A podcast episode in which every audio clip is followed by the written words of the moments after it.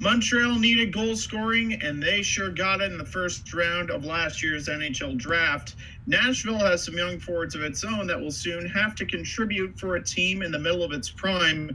New Jersey has a lot to figure out, but they have some key pieces on a lot of fronts that can help turn things around. How do their prospect pools match up? Episode 217 of the Lace Up podcast starts right now.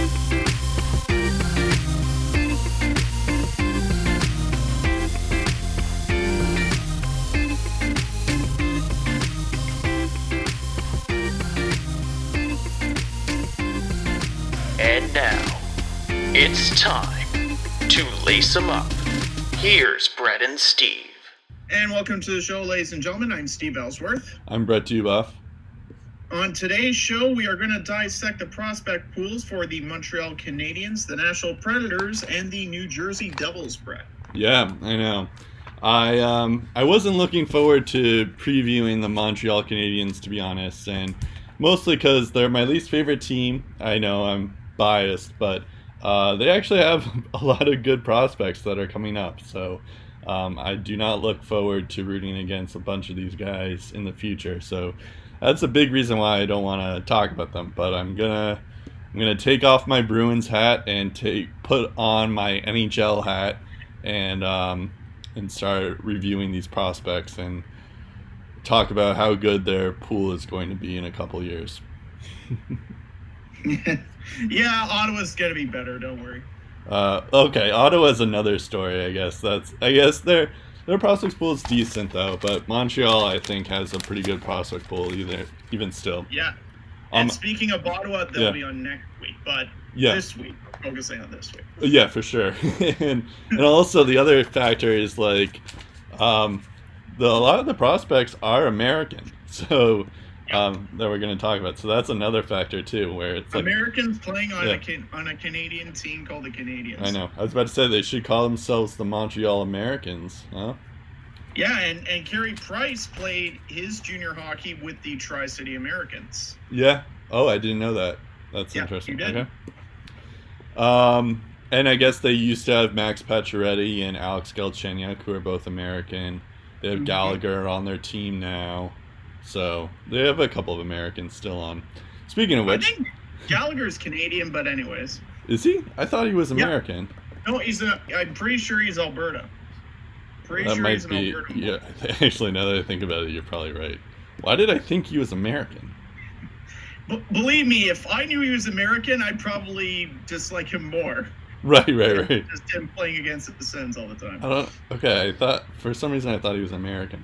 Yeah, uh, no, Anyways, um, oh, I f we forgot to even talk about Jesperi Kotkaniemi in here, but whatever. Uh, that's another one. Um, but uh, anyways, their cap friendly page here um, is uh, so you have they have a not that bad of a lineup here. Um, just in terms of free agency uh, this year. Um, Max Domi is an RFA. That's going to be their biggest one, but of course he's an RFA, so um, there's not too much to worry about there. Um, Charles Hudon is an RFA, and Xavier Ouellet, as well as Victor Mete, um, is an RFA.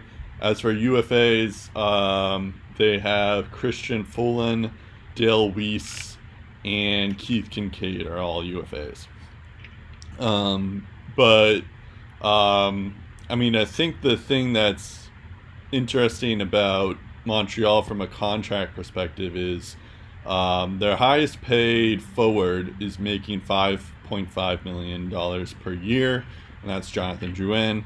Um, and Carey Price is making ten point five, which is their highest paid player by far. And you also have Shea Weber, who's making seven point eight five uh, per year. Um, so those are pretty crazy. Um, but it's not that Carey Price, eh, but at the same time, like Carey Price and Shea Weber are like the two best players on the team at the moment. So uh, they kind of do earn that, um, earn that contract in a way. Um, but it does kind of limit them in a another way too. Um, So we're going to start off with the uh, 2019 uh, first round draft pick, and that a lot of people were actually surprised that he actually fell to uh, 14th overall. Oh, sorry, 15th overall. Um, and we're going to talk about Cole Caufield here. Um, and uh, the big reason why I guess he fell was is because he is five seven, uh, which is pretty small. At the same time, uh, when he was playing for the U.S. national team, um, he had 72 goals in 64 games um, and 28 points, uh, 28 assists. That's 100 points in 64 games. So that's an elite talent level of uh, a player. Um, I guess it's when you're five foot seven, which I believe is even shorter than Kailer Yamamoto, um, who's pretty short too. Um, it's like it, it, can be a hindrance to you, even even if you have 72 goals and 64 games on the U.S. national team. So, um, so that's the um, crazy thing, and I guess you can make the case that maybe like Jack Hughes had uh, some help because he was on his line there, but um, at the same time, like 70, if you have 72 goals in 64 games, more goals than you have games, um, odds are you're you're pretty good. Um, it, no matter who your line mates are. Um, and then uh, this year, uh, he played for University of Wisconsin, um, and he and he also had a point per game his freshman year, uh, 36 points in 36 games. Um, and he also played in the World Juniors where he had two points in five games.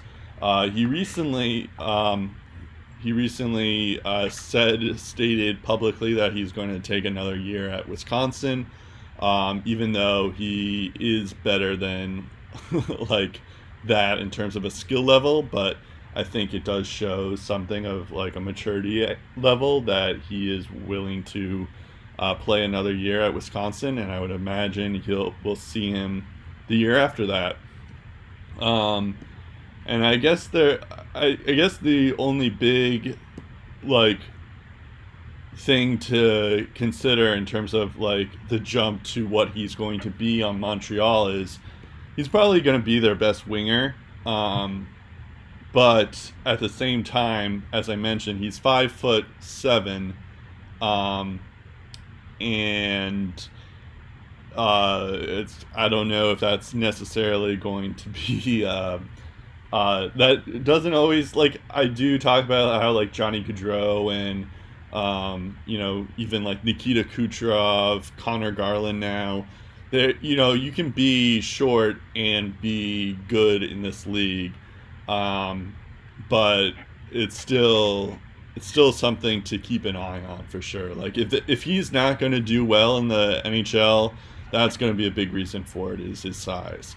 Um, but and also Montreal in particular, um, we don't know about like their center situation. Uh, they try to put uh, Max Domi and Jonathan Drouin at center. Uh, hasn't always looked great. Uh, Phillip Danault is a good center, um, but that's not.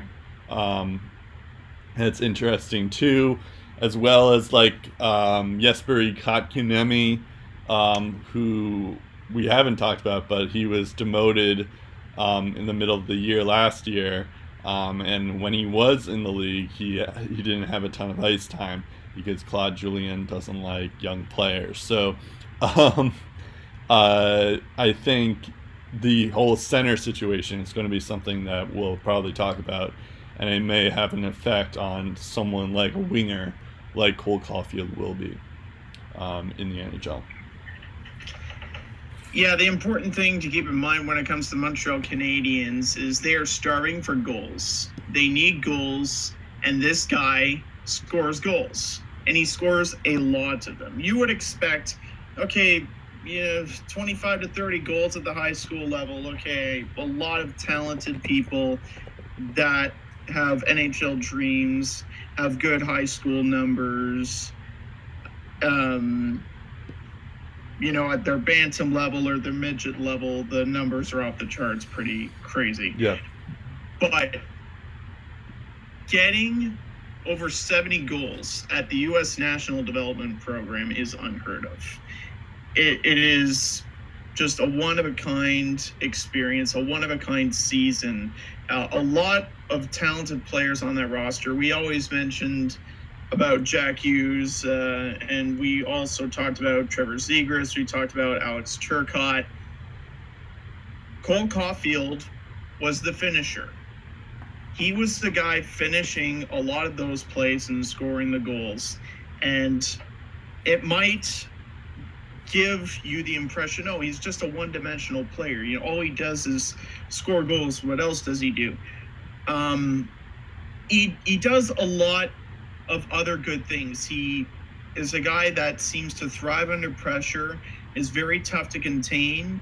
Um, from a defensive standpoint, um, according to what Elite Prospect says, he's uncomfortable having the puck in his own end for very long, and he'll make the extra effort to pressure around the blue line and take away cross ice options. So he's got a bit of a defensive mindset and trying to break things up for the other team and trying to, create chances for his team. So that that's good. He does some of the little things right that you would expect out of your players. So he, he plays a decent team game on top of scoring all those goals. Now, taking a look at what he did at uh, the international level, because the national numbers are what they are. They're absolutely amazing. 44 goals at the U17 level in 2017 18. Plays a bit at the U18 level, gets 10 goals in 19 games there, and then erupts for 72 goals the following season with the U18s. But his rookie year with Wisconsin, he had 19 goals and 17 assists in 36 games, 140 shots on goal a 13.5 shooting percentage, an average of 3.88 shots per game, scored seven power play goals, and was credited with two game winners. That is rookie numbers for Cole Caufield. So imagine the kind of leap he could take next year um, with the Wisconsin. And to be frank, Wisconsin, I correct me if I'm wrong, Brett. I don't think they were that good in the standings this No, year. There they were they weren't. a lot of good teams there. They were kind of like they're kind of like middle of the pack at best, but they they definitely weren't the juggernauts um, like North Northeastern was in the past, or like Boston College or Denver. They Yeah. weren't in that echelon of teams. Um, even still, though, Caufield put everyone on notice. Finished the year 12th in goals, 27th in points, 19th in goals per game. Um, like most goal scorers, though, he did have his rough patches. He won goalless eight times in 10 games after scoring eight goals in his first seven. Uh, he found the back of the net five times in a five game span from January 24th to February 7th, but then went goalless in eight of his final nine games to close out his freshman year. Uh, so overall, uh, in 13 of games, he found the back of the um, and after the three multi-goal games to open the season, he only had two multi-goal games after that. So there were some negatives there, but I think the positives outweigh those, um, and I explain why. Here's how his pointless skids break down: two games, one game, one game, one game, two games, one game, three games, two games. So half of the times he didn't go without a point, his skid was over after a game, and he was back in the saddle. Um, he recorded a point in six of his first eight games, 15 of his first 20 to begin his NCAA career. Not too many um, NCAA skaters have that kind of a start. Sometimes it just takes time for them to to really get going. Um, in his first three games, I mentioned they were very, very good. He had six goals and one assist combined over his first three games. Um, there was a game against Michigan State in December where he had two goals on a whopping 12 shots. So, again, another case in point of him taking over a game. Um, overall, on the season, he was held goalless and without a shot on goal on just two occasions. And both times, Penn State was the team that was able to contain and eliminate Caufield completely. and he only took three minor penalties, so he's a pretty disciplined player as well. So if that's what Cole Caufield is offering in year one with Wisconsin, I'm really intrigued to see what he can bring next year and what he can bring to the Canadians moving forward. I definitely anticipate that when he does turn pro, a year or two in Laval is going to be necessary. I think for a goal scorer, confidence is everything. You don't want to rush that if you're Montreal, especially given the fact that reliable goal scorer, like someone that can pile 200 plus shots, 30 plus goals. I think Caufield can be that type of a player. Um, and he's got a wicked release. He's got a very good wrist shot. Um, it's lightning fast. He can fire it with laser-like precision. Um, just a just an absolute game changer for this offense. And typically, I, I know there are some options in their prospect pool, but there aren't too many that stand out as well as Caufield. My big question for Caufield is when he is NHL ready, what role are going to are they going to thrust him into? Because Caufield, as you know, is a right winger, and there is another guy who plays right wing for the Montreal Canadiens, who I would argue is one of the in the league in Brendan Gallagher. This guy, over the past three years, anywhere upwards of 270 shots, scored 30 goals each of his past two seasons well on track to do the same this year. Um, if he didn't get 30, he would be very close to 30. And his very cheap contract is going to be up in July 2021, and he will be a free agent, so he can sign anywhere he wants to. So, depending on how soon Montreal um, is able to handle that, and if by soon they can handle it, and Gallagher is no longer on their team, and he goes to the highest bidder, all of a sudden Caufield could be their number one right winger sooner than we think. Yeah. Um, yeah, I could see that happening where he's definitely in the top six lineup. Um, it's just how good he'll be is the question. Um, and uh, yeah, for the record, mm-hmm. I looked this up. And, and uh, Sorry, what? And also, um, how they slot in Nick, Nick Suzuki is going to be interesting too because he's had True. a pretty good year. But is he get is he better suited on the wing as opposed to down the middle? That's another yeah. question. And I've mentioned him before too in this, but like Kotkaniemi is like is that experiment uh, still going to yeah. work out or not? So uh, he was good his mm-hmm. rookie year, but then uh, he kind of fell off this year. So um, yeah. I I looked out just really quickly that Wisconsin was last in their division in the Big Ten. There's only 7 mm-hmm. teams in that division, and they went 14, 20, and 2. Um, so, um, and that's with Alex Turcotte and Cole Caufield. So that's just a little, yeah. little bit of an interesting thing here. Um, all right, so the next guy we're going to talk about is Ryan Poehling. Um, so he kind of made waves uh, last year because in his in the last game of the season, he had a hat trick. Um, and uh, so we all thought like, oh, I guess he's he's already going to be pretty good um, for the next year. Um, but then uh, he plays 27 games for Montreal this year, um, and he had two points there. Um, and I think that's kind of what we all expected out of him. Um, he played for the, the Laval Rockets, though, um, and he had 13 points in 36 games, um, which is uh, which is uh, not bad, uh, but um, also I guess I kind of went out of order here because uh, he, he played for the St. Cloud State University uh, for th- three past years. Um, he had 31 points in 36 games his junior year. Uh, his sophomore year, he had 31 points in 36 games.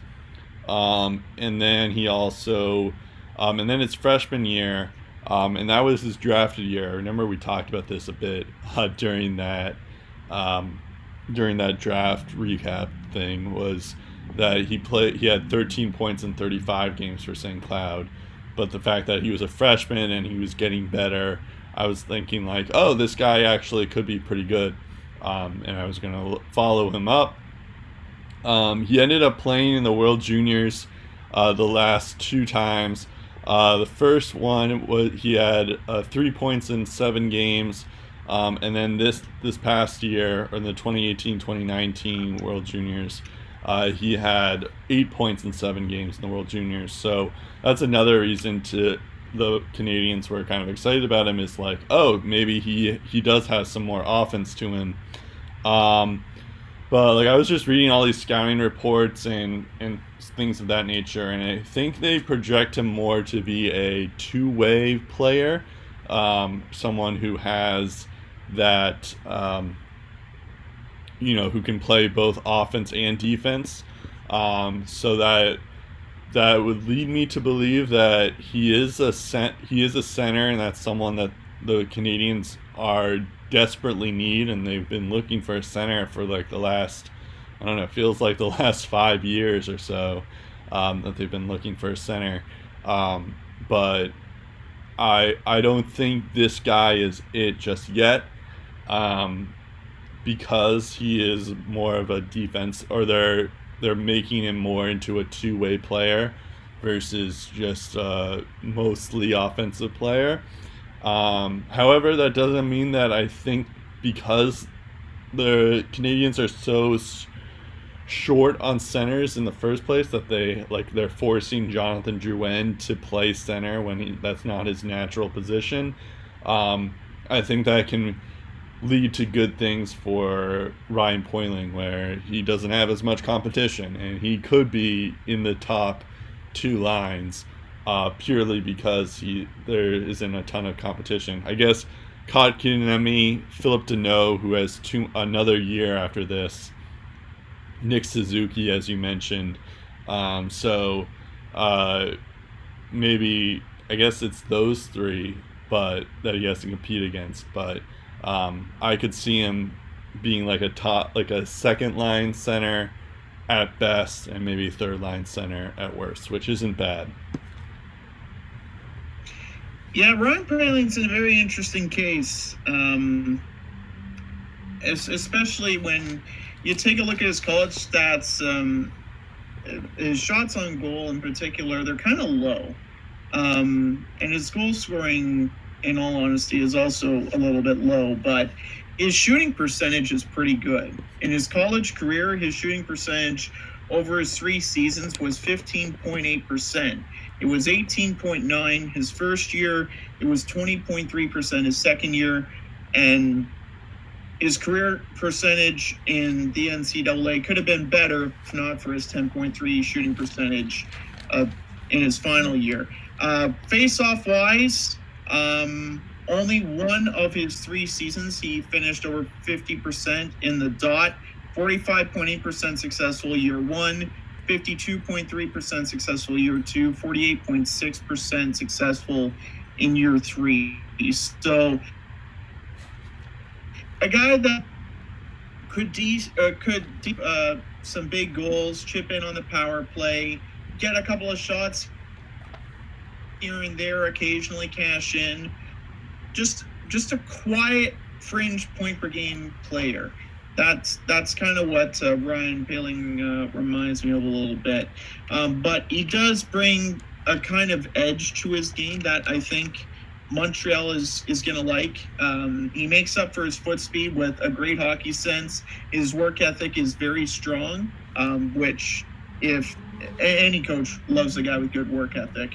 Um, he's someone who controls the puck very well, plays a sound game positionally, especially coming back into his own end. So, like you said, a guy that focuses on defense and not just offense. Um, and he can create turnovers on the back check as well. He's created a good habit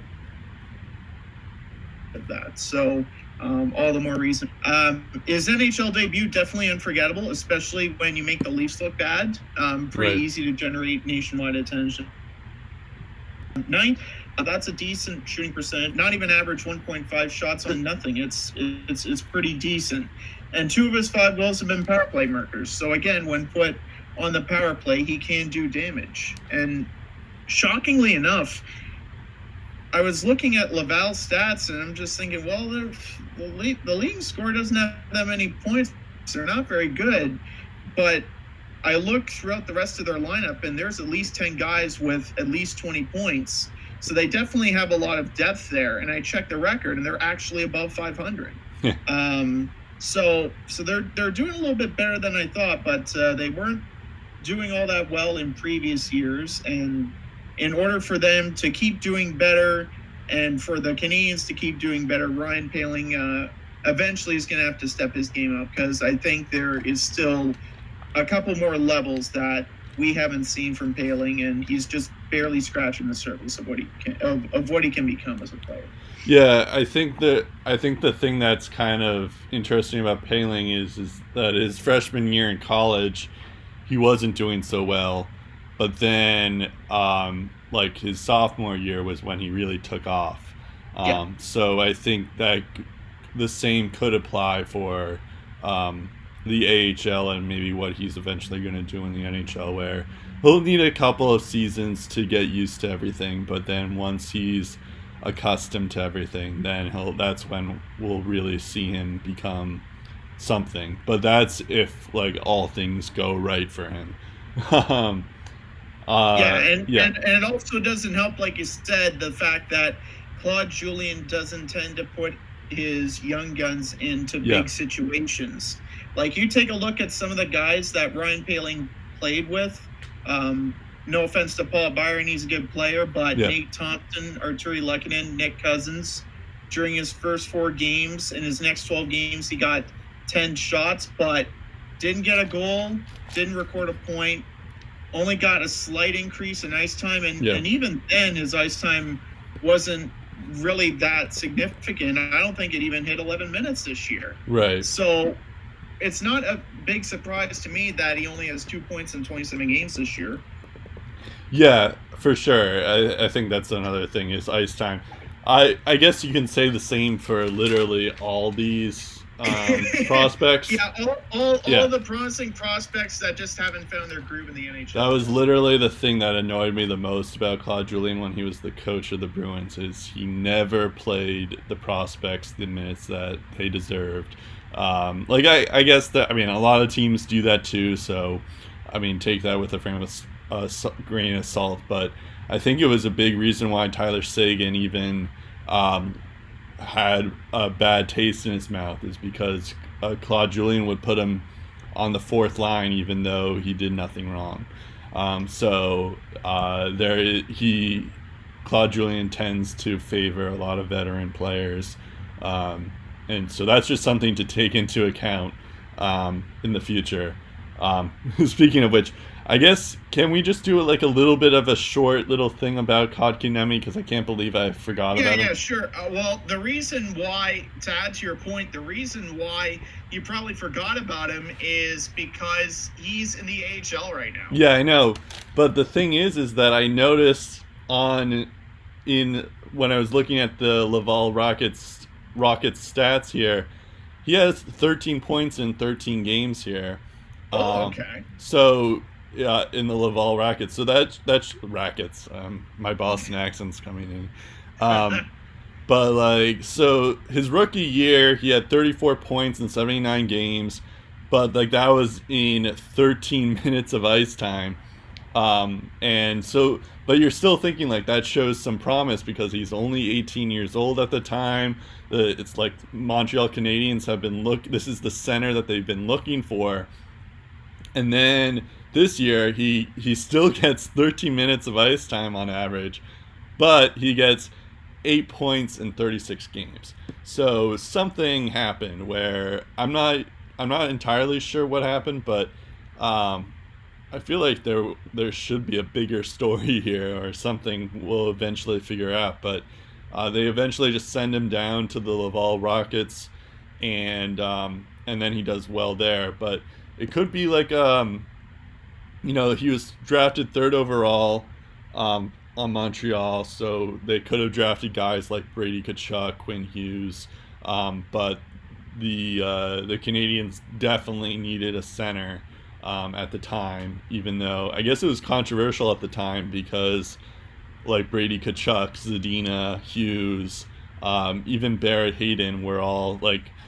you know, like supposedly better than Kotkaniemi at the time. But once K- Kotkaniemi played in the league before a bunch of those guys, anyways, and he kind of proved that he was good, um, or that he there was something there. Um, his rookie season. Um, and there is definitely some opportunity for him because as i've been mentioning this might be my 10th time mentioning it but the Canadiens are desperate for centers so um, so like there is opportunity there. But as we've mentioned before claude julien like he's not uh, he doesn't tend to start players like that. That's just his thing. Um, and i guess something happened where he's he even his rookie year he only had 14 minutes of ice time.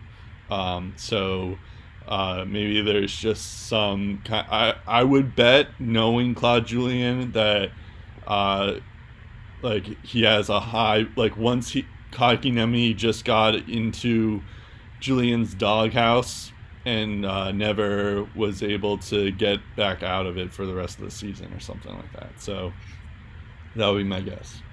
Yeah, and, and um, it, it, it's kind of tough for for players uh, that age because sometimes they're very streaky. They're very hot and they're very cold. So one week you could be on top of the world, the next week uh, you could be playing on the fourth line. And yeah even even look at Ryan Poehling in his um, in in his contests in the AHL.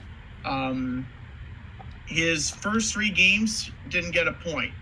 Then he got a point in four straight games and five of his next six. Then went eight in a row and 11 of his next 12 without a point. Then got a point in four of his next five. And then he recorded a point the day before the season stopped. And that broke a nine game pointless drought. So yeah uh, it, it, it was either you're hot, you're hot, or when you're not, you're not. Yeah. Um, so now we're gonna go to Cayden Primeau. I actually watched a bit of his games when he was in Northeastern his last year there, so I have some experience of watching him live. Um, and he's a pretty good player. Um, I'm jealous Montreal gets to see him play. Um, however, uh, well, first off, I guess I should mention that uh, for Northeastern, he had uh, a 2.09 GAA, save percentage of 933 in 36 games. Um, and then uh, he really took like the world's attention when he played for the World Juniors that year. Um, because in those five games, he had a 936 save percentage and a 1.61 GAA in five games, of course, small sample size, but it, again, it's the World Juniors, so it's still you're playing against a lot of like elite prospects. Um, so that's pretty good.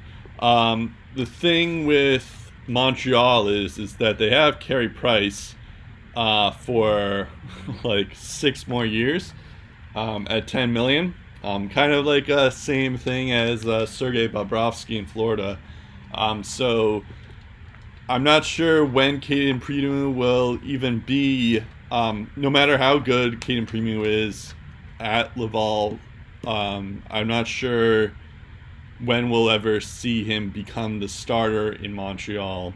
Um, it could take some time there, uh, but like because at best, uh, with that contract that Carey Price has, um, at best Carey Price will just be the one B type player, um, or like in terms of a starting role. So maybe that's what they're hoping for. That eventually Cayden Primeau will take about like 40 games from Carey Price, um, and that's that could work out for them because uh, that is eventually that is kind of what this league has been uh, looking at for the last couple of years with like Halak and Rask or uh, um, even like Lehner and uh, Greiss a couple of years ago when Lehner was on the Islanders. Uh, Varlamov and Greiss, uh, that has worked well too. Um, I'm sure there's other examples that I'm blanking on, but uh, so maybe they do that. Um, I also, before I get to you, I, I didn't even mention the stats that he did this year. Um, he, uh, I got ahead of myself. Uh, he has a, um, in 33 games for the Laval Rocket, Rockets, um, he has a 2.45 GAA and a save percentage of 908. Um, but so that's not great, but it's not bad either. Um, and this guy's only 20 years old, so there is a ton of time, and it's hard to really know about goalies. But I I think this guy could be the goalie, the future. Um, but the tough thing is de- dealing with Carey Price's absurd contract. Yeah, the hilarious part about Primeau is like he was a seventh round pick. Yeah, that's another thing too. seventh round pick. Yeah, and before he went to Northeastern is when Montreal took him. So Yep. they, they just saw, oh, maybe you should take a goalie. Couldn't hurt. So okay, we'll take this Cayden Primeau kid. He could be Right. something. And uh, turn, turns out to be more than something. Could could be their goalie of the future. Um, Northeastern. It's key to remember this. Since 1988, they hadn't won the Beanpot Championship. And with Cayden Primeau as their goalie, they won it in back to back years. And he brought a lot of success to their program. He ranked third in wins this year across the entire NCAA and uh, tied a program record with 25 wins. This was despite, by the way, an increase in average shots per game. Um, in 2017 18, he faced 27.4 shots per game. He faced 30.5 this year and still posted a save percentage over 930, still posted a GAA of 2.09, slightly higher than um, his rookie year, but 1.92 is pretty crazy for a rookie year. Um, and he and he also loved to play against the big local competition, and he loved to beat them. Um, there were times in his second year where he beat Boston College. Or not he beat Boston University, but his team beat Boston University, his team beat Boston College, and he played a pivotal role in a lot of those games um, that that they won. And um, there were other games as well where he was the reason why his team won. He would be, you know, a top 10 goalie in goals against and save percentage throughout the year. He was a, a very consistent performer. Uh, in uh, January 19th, uh, uh, this was this year. Uh, he stopped 45 of 46 shots against UMass in an OT win there. Um, uh, more Boston University defeats, um, or more Boston University falling to Northeastern because of Cayden Primeau. Um, Boston College also fell victim. Um, you, you look at his resume. Not for, forget Team USA winning silver. Forget his strong performance there. In 2018-19, he was the Beanpot MVP, the Hockey East Tournament MVP, a three stars winner, and for the second year in a row, he was a first team All Star.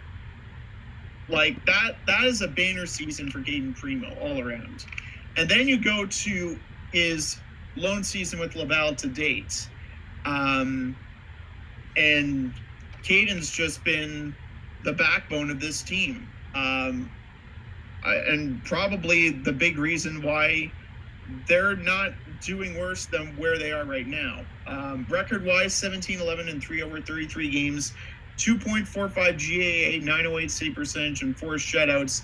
He leads all rookie keepers in the AHL in goals against average, ranks ninth overall, 15th in wins, facing just over 25 shots per game, which is just outside the top 20 for most shots faced a year. Um, definitely gives a lot of hope for the Canadiens fans wondering what's life after Carey Price going to be like. Like, yeah, okay, he might he might be not playing to his expectations, but he's still Carey Price, and if he's still on his game, we have a chance to win every single night. But what happens if he's not not there, period? What if he's not on our team anymore? Then? Are we going to go to Charlie Lindgren? Are we going to hope Keith Kinkaid has a career resurrection Right. with the, with his emoji Twitter game? I don't know. Yeah. Um, and that's part of the reason why they also got this Russian goalie named Vasily Demchenko.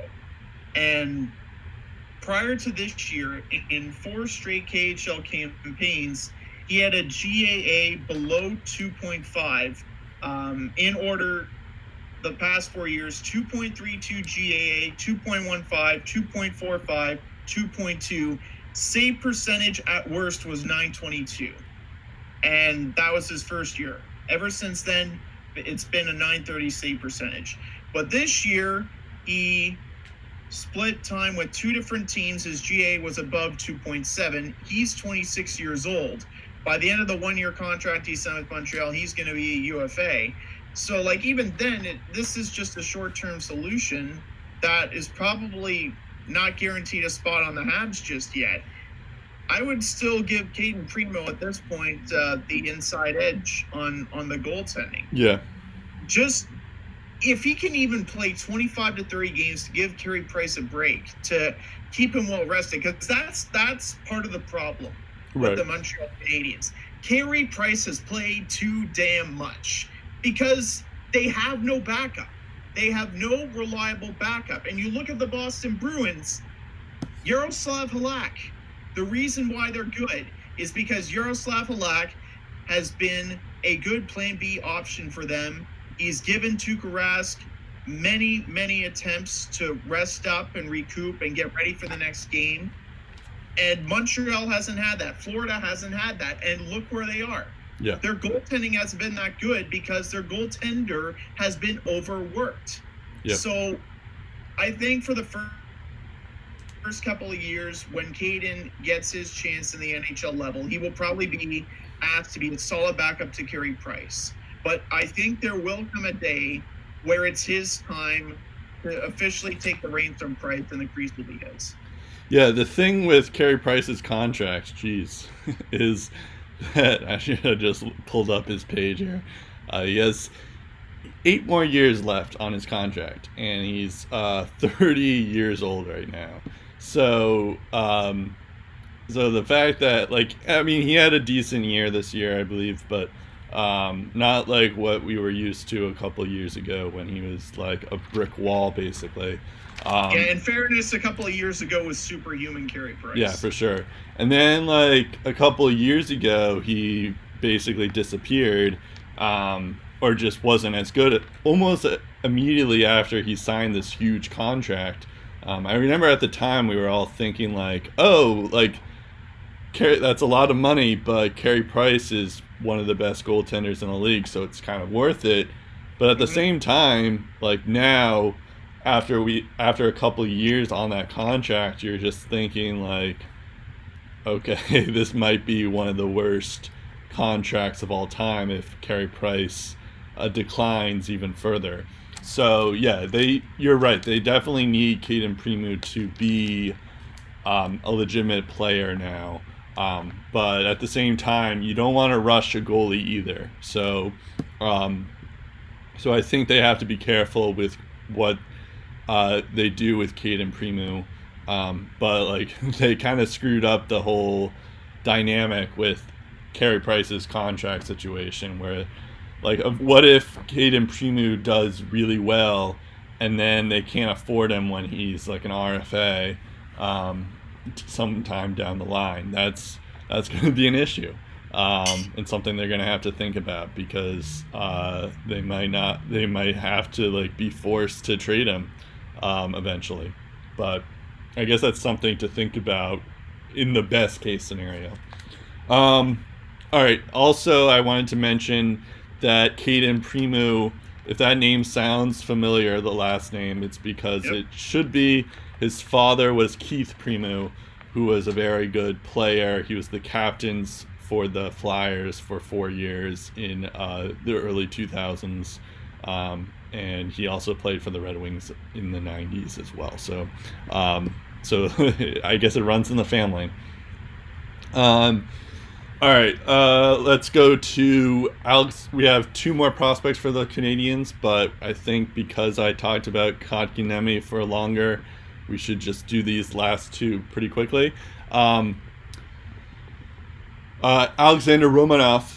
Um, so for um, he's he's pl- the last two years he's played for CSKA Moskva, um, which is a prominent KHL team. If you guys are not aware, um, and if you just look at his stats, just based off of anything, uh, just from his KHL stats, you'll just be like, oh, he's that doesn't look so good. Why are they even talking about him?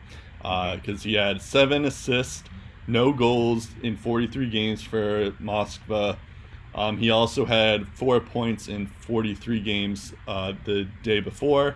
First off, you have to consider the fact that he's like a 19, he's a 20 year old playing in a professional hockey league um, where a bunch of the guys are like 30 years old or even older than that. Um, so you have to consider that he's much younger than a lot of these players. Uh, so even putting up any points is pretty impressive. And the other factor is, and according to, um, according to uh, Hockey News, I read a quote from Bergevin here. Um, he's not a player that's going to run huge numbers, Bergevin said, but he's a player that's going to close his gap, good first pass, and in your face. Um, so he's uh, he that links to me that he's he's very good defensively as well.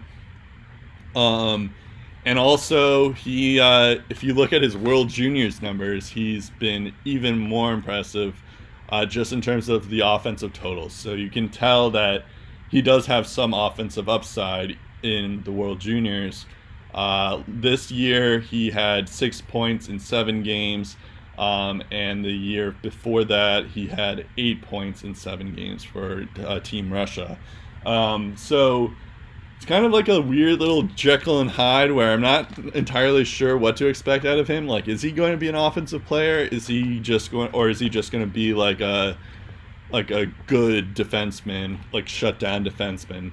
Um, that we like. It's a good thing if we don't hear his name a lot. Um, but I I would tend, but at the same time, when you look at their contract, the Canadiens or just the defensemen in general, Canadiens pretty much have Shea Weber and Jeff Petry, um, and a bunch of other guys that are okay but kind of replaceable to be honest. But um, so so there is room for Alexander Romanov to become like a predecessor of Shea Weber.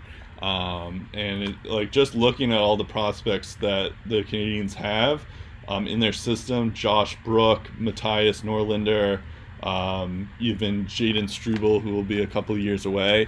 Like you know, those defensemen are not. I mean, they're okay, um, and they could be good eventually, but um, I think uh, the the closest in terms of skill um, could be uh, Alexander Romanov um, in terms of being the prede- predecessor of Shea Weber um, eventually. Yeah, uh, if there's one thing I have kind of gotten to know about Alex Romanov is TSN's Craig Button is a big, big fan of his work. Um, he, he he had him uh, ranked, I think, in his list of top ten prospects active yep. NHL prospects. He was in Button's top 10. And he described Romanov as a guy that commands games. Keyword commands games with his hockey IQ, his enthusiasm, his competitiveness, and his skill level. Brings confidence to the ice everywhere he goes, initiating plays instead of waiting for the action to come to him. So definitely sounds like the type of defender that Montreal needs because you need as as a as a team that, on top of goals, needs good sound de- uh, team defense. You need guys that are willing to engage, that aren't just going to stand around, just going to wait for the shooter to do something.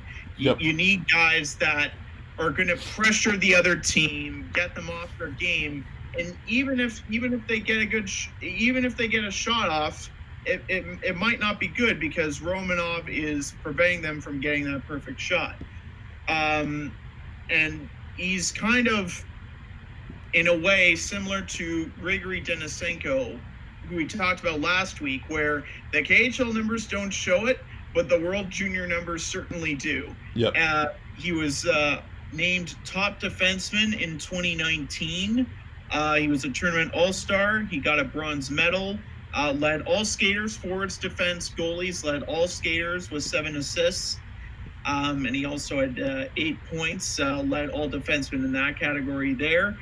Um, this year in 2020, he had another goal and five assists in seven appearances with Team Russia. Once again, named to, the uh, tournament All Star team, and he got a silver medal this time, and also served as an assistant captain too. Um, when you talk about the defensive prospects, Brett, you mentioned Josh Brook, Cale Fleury. Um, they're all up there. Otto Yeah. Leskinen, Gustav Olofsson. The key thing to note is a lot of the defensemen that they have in their system shoot right, but Romanov doesn't. He shoots left. Interesting. And here are some of the guys that shoot left that are on the Habs roster right now Victor Mete, Karl Alzner, Ben Chiarot, Brett Kulak, Xavier Ouellet.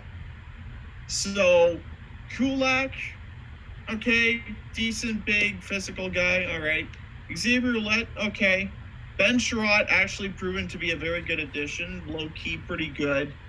Um, but the upside of Romanov, eh. Karl Alzner, they're paying him a bunch of money to play in the AHL. He's not not even a relevant part of their lineup now. And Victor Mete is banged up. So at the at worst, Romanov could be on the second pairing in no time. Right, and uh, I ba- Bergevin basically said as much, but I think a big reason is well, his KHL contract expired already, um, so I think it'll be pretty soon where we'll see that uh, they're gonna sign him soon. So maybe if the uh, if they sign him and there is hockey in the summer, maybe we'll get to see him play for a bit. That that could be exciting. Uh, Well, that's. sure. I think I overheard. That's another thing is that he would be eager and willing to play for Montreal this year, and I think that's where a bit of, that's where a bit of the, um, um, that's where a bit of the fogginess still lingers. Um, Yeah. They, they want to have a bit of clarity on the situation before signing on the dotted line there, but it sounds like Romanov wants to play with Montreal this year, uh, in, during the 2019-20 season if he could. yeah. But of course, there are a lot of unknowns with that. Of course. All right, so then the last guy we're going to talk about really quickly here, um, he's actually another seventh round pick here, uh, Mhm. but this was in 2014. Uh, this is Jake Evans, um, and I I thought because he played college hockey, he was an American player. Turns out he's a Canadian. So I was going to say like, oh, another American prospect they have, but uh, turns out he's Canadian, even though he played for Notre Dame um, for a couple years. Uh, most Yeah, not, not only Canadian, but from Toronto as well. yeah, Toronto. Um, I guess most notably from those times in Notre Dame uh, were his junior and senior year, where he really took off. Um, his senior year, he had 46 points in 40 games. Uh, his junior year, he had 42 points in 40 games. So it looks like he's he's going to do pretty well. Um, then he played for the Laval Rockets um, the year after that. So that was the 2018-2019 season. Um, and he had 45 points in 67 games. So that's not bad. Um, and he played the entire year there. Um, and then uh, for the Laval Rockets this year, I keep on saying the Rockets like like it's a Boston thing. Um, 38 points in 51 games for Laval. Um, and then he played a couple games in Montreal, 13 in fact. Um, he had two goals and one assist. Uh, that's three points. Um, yeah, he was the highest scoring player for the Rockets. Um, and I don't know. I think this guy could be pretty good. Uh, I don't know exactly in terms of de- deployment, but I think I I just been reading all these scouting reports and stuff, and they're saying that like at best he could be a top six forward, uh, 40 plus points and an all around contributor. And at worst, he will be a fourth line center who can chip in a bit offensively. Um, so I could see it working either way.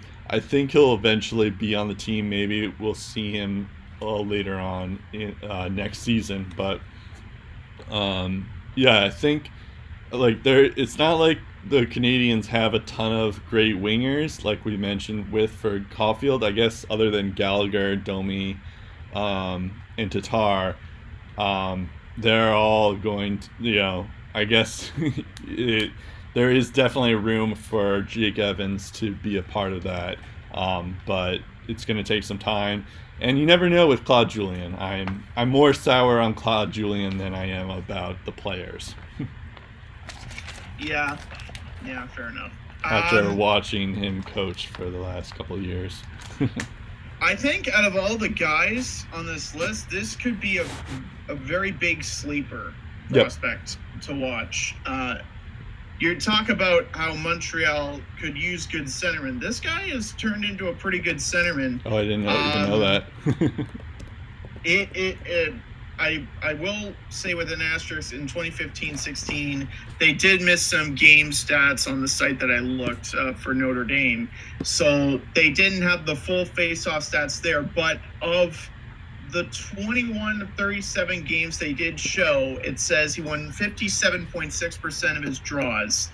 Um, in his third year, he won 57.8% of the draws he took and 55.6% of the draws he took in his final year. So a pretty efficient face-off guy on top of a guy with a decent shooting percentage as well. Um, you, you mentioned the final two years and – how big of a contributor he was offensively. It wasn't just the fact that he was contributing offensively, it is also a little bit of when he contributed. There were a lot of big moments that he stepped up and delivered in, and it a lot of which uh, happened uh, later in the season. Um, just taking a look at his uh, is run in 2017 uh, with uh, the Notre Dame Fighting Irish. As a junior, he assisted on a game winner in the quarterfinals against the University of Minnesota, sets up the equalizer versus UMass Lowell, which Notre Dame won. Uh, 2017 Frozen Four, they eventually come up short, but um, they they got a couple of big plays from Jake Evans to at least get that far. Um, we then go to his senior year. Um, where he gets things going with a primary assist on an OT winner to clinch a Big Ten regular season title. Then burns Ohio State later in the year by assisting on another extra time goal that gives them the Big Ten playoffs title. Then he assists on an OT goal in the regional semis, assists on the equalizer in the regional finals. Wait for it breaks a 3 3 tie with Michigan in the dying seconds of regulation to send the Irish to the national championship game. Yeah. So seems to have a flair for those big moments too, which um, I think the Habs fans are like, color me fantastic. I want this kid in the lineup. Right. So, yeah, I think he could be like a core player for them. I could see him being like um, just a piece in their lineup eventually. Like maybe Cole Caufield's the one right winger and Jake Evans is the second right winger on the line or something in a couple years. Uh, yeah. Uh, something like that. All right, we're going to go to uh, the Nashville Predators here. Um, I also, while you were talking, I was just seeing if Jake Evans was in any of my dynasty leagues, and apparently he is. So, uh, but unfortunately, I can't add him just yet. Um, uh, anyways, uh, let's go to uh, Nashville here. Um, so the UFAs, they have a couple of guys here. Um, Mikael Granlund, Craig Smith, Colin Blackwell, Dan Hamhuis, and uh, Korbinian, Holzer, and Yannick Weber are all UFAs. Um, I guess the big reason, although I guess we're not even talking about any of their goalies, but uh, their big year is going to be the year after that when um, Pekka Rinne is going to be a UFA, and Juuse Saros is going to be an RFA, as well as Dante Fabbro. Um, we didn't talk about him. Uh, that I didn't forget about him, but I don't know if he necessarily counts as a prospect anymore. Uh, but yeah. but the bigger one is Pekka Rinne and Juuse Saros. Um, are both going to be free agents in two years, and that's something to consider. Even though we don't have any Nashville Predators prospects to talk about. Um, I figured we should mention that. Uh, we're going to start off, though, with uh, Philip Tomasino. Um, I believe. Uh, hold on, Tomasino. Um, he uh, he really took off this year. Um, where you, I mean, he was good the year before that, his drafted year for the Niagara Ice Dogs where he had 72 points in 67 games and then um, but this year was when he really blew up. Um, oh i hate calculating when team when players get traded.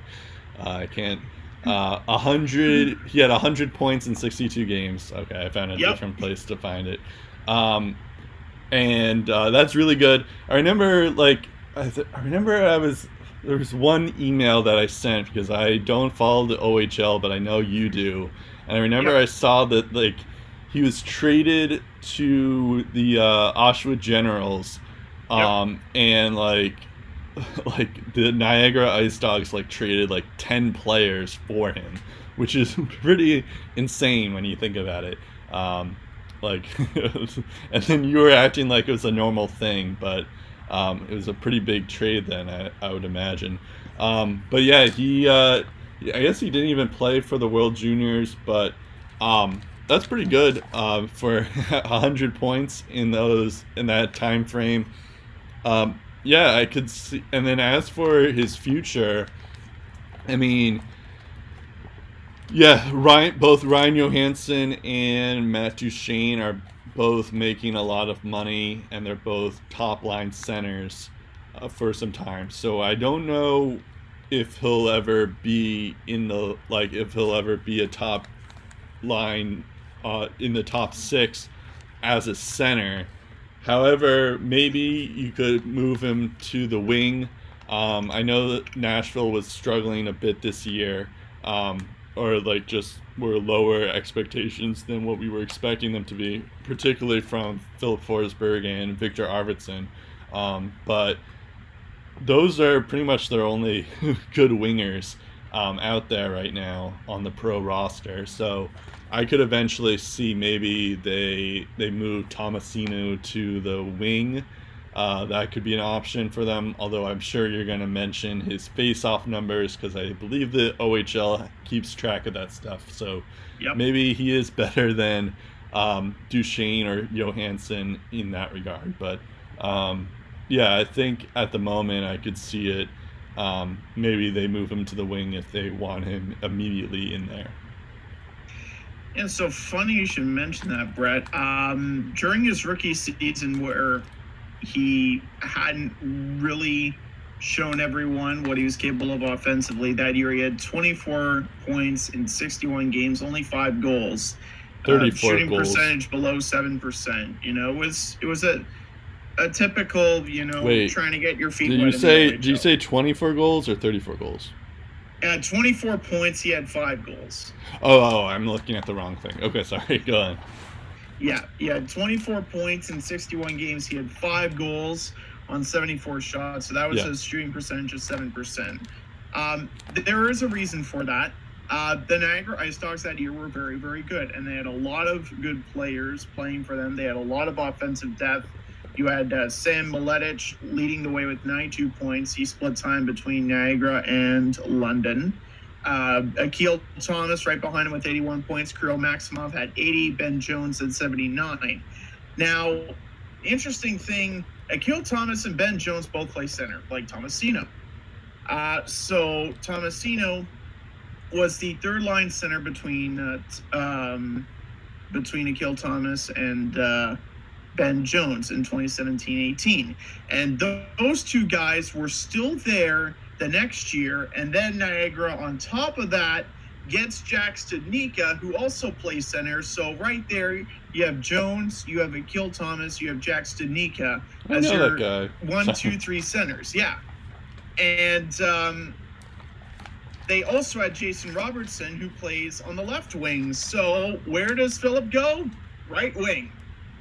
So he's already played on the wing before. And what does he do? Scores 34 goals, 72 points, and gets 200 shots. Shooting percentage goes through the roof. Uh, power play numbers are pretty good. And in the faceoffs that he did take, he won over 50% of them. So um, the transition to wing isn't going to be as hard as you might think, Brett, because he's already made that transition a little bit, and it and it worked to a certain degree.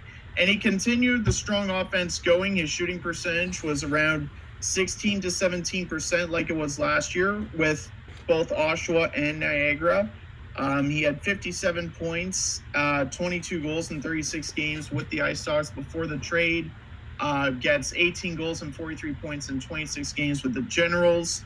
Uh, 238 shots on the year, and a respectable power play threat. He had uh, 35 power play points, 27 power play assists, and uh, his faceoff percentage this year, uh, he took 900 draws and won 48% of them. So, uh, not an over 50% uh, guy in the dot this year. Uh, so that that's the one thing, but it's not the be all and end all of the story because he has played right wing before and he's shown that he can do well while playing right wing. And right wing, Brett, is a very interesting uh, position for the Nashville Predators because they have two pending RFAs that are right wingers. That would be Mikhail Granlund and Craig Smith. So there are going to be some potentially open slots, especially with Nashville trying to stick to the cap. There could be a spot sooner than we possibly think for Philip Tomasino to make his impact in this league. The thing is, he turns 19 in July. Is it too soon to thrust a soon to be 19 year old in that position?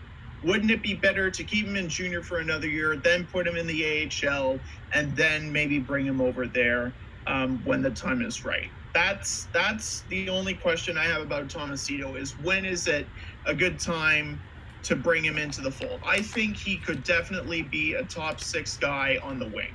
I don't think at center, but on the wing, absolutely. Yeah. So I guess we're in agreement with that then. Yep. Um, all right. The next guy we're going to talk about is Eeli Tolvanen. Um, there was a time period where Eeli Tolvanen was like the hottest prospect in the league, um, and that was mostly because he uh, he played in the KHL for a year, um, and that was ironically a big reason why. I, I guess what happened was in the 2017 draft, like a day before then, uh, he was a commit to go to Boston College, um, but Boston College denied him for some reason. Uh, I guess we never really understood why. But then, Yeah, that's that's Yeah. interesting because it says on Wikipedia his education's Boston College, and I took a look at league prospects. I'm just like, there's no sign of Boston College anywhere. They lied to me. Yeah, it's it's because the BC just didn't want him for some reason, um, and that was. But like, yeah, I know, right? Um, and that was a big reason why he even fell to 30th overall. And then that's when he said, like, you know what? I'm gonna go to K- the KHL, and that's when he killed it. Um, he had uh, he played for Jokerit um, as an 18 year old, um, and he had 36 points in 49 games. And as I mean, we've mentioned before, for a lot of these KHL players, like you know, the scoring is pretty low in general for the KHL because it is a professional league. But because of that, like 36 points in 49 games is very, very good for the KHL. I believe he set some record in the KHL as well. Um, so like, uh, so like it looked like the Predators were getting a steal out of him because he fell all the way to 30th overall in the first round, uh, pretty much because of what happened with BC. Um, which actually, just thinking about it, it's like I could understand why like guys like Josh Ho-Sang fell, or I could understand um, even like Ryan Merkley, where there's like a per- like there is a personality reports like that. I mean, I guess it is pretty damning if a college doesn't want you anymore all of a sudden. Mm-hmm. But like at the same time, it's like he he's going to the KHL. He's still a talented player. That's not like that's not something that's uh, you can uh, like you can deny even still. Um, and you look at his stats, he had like 54 points in 52 games for the for the Sioux City Musketeers in the USHL the year before that. So like he's clearly pretty skilled even still. So that shouldn't have affected too many draft boards, but I guess it did. Anyways, that was like three years ago. Yeah. Um, so we all expected uh, him to be really good after that KHL performance. Um, he even did well in the uh, the World Juniors, where he had six points in five games. Um, and then, uh, so he plays a couple of games in Nashville. He plays three games. He doesn't score, but keep in mind he has 12 minutes of ice time. Um, by the way, I think we're getting into a theme here where, like, there's a reason why a lot of these prospects don't do well is if they don't have a ton of ice time it's like hard to really see why they're doing well. But yeah he only played three games there. And he had 12 minutes of ice time. Um, and then uh, they so the next year um, he plays i guess he he gets some points on the board but he only plays four games um, and he had one goal and one assist in those time per- in that time period um, and then he i guess they just send him down to uh, milwaukee uh, where he has 35 points in 58 games. That's pretty good. Um, he also plays for Finland in the World Juniors, uh, four points in seven games. So he had a little bit of a worse season than he did the year before that, but um, it's still like not bad. He could still be a legitimate player. Uh, this year, he didn't play any games in the NHL, which is kind of interesting but he still had some pretty good numbers in Milwaukee, um, where he had uh, 36 points in 63 games. Uh, that's not bad, um, and that's decent. I guess the thing with Tolvanen is that like he's probably not gonna light the world on fire like we expected him to be in the KHL, but like I wouldn't be surprised if he does. Um, at the same time, I know that's contradicting statements here, but uh, that's pretty. That could happen. Um, I think, and then we talked about this before. It's like you know you have Philip Forsberg and Arvidsson who didn't even have that great of a season this year. Um, but like in terms of other wingers that they have, it's like Craig Smith, um, Michael Granlund, although he may not be on the team anymore. Uh, Colton Sissons, Calle Jarnkrok, Austin Watson, Rocco Grimaldi. He's like he he has the potential to be better than all those guys by far. So um, I could see him definitely being a, a top six player, um, just given the fact that he is a winger, um, and the Nashville Predators need a couple of those kind of players. Yeah, he's not getting as much goals as probably a lot of people would like, uh, even though he did get 21 in 63 games this year. The key to note is the shots on goal. He had 156 in Milwaukee last year. This year, he has 191. So uh, last year, um, he ranked 60th in the AHL in shots on goal. Uh, good enough for ninth if you only include rookies. Um, so top 10 in rookie shot generation, 60th in overall shot generation across the league. This year, 191 shots ranks fourth in the entire American Hockey League. So, at the very least, he's getting opportunities to cash in. And eventually, the more opportunities he gets, you run into a string of good luck and good things can happen to you. This year's seven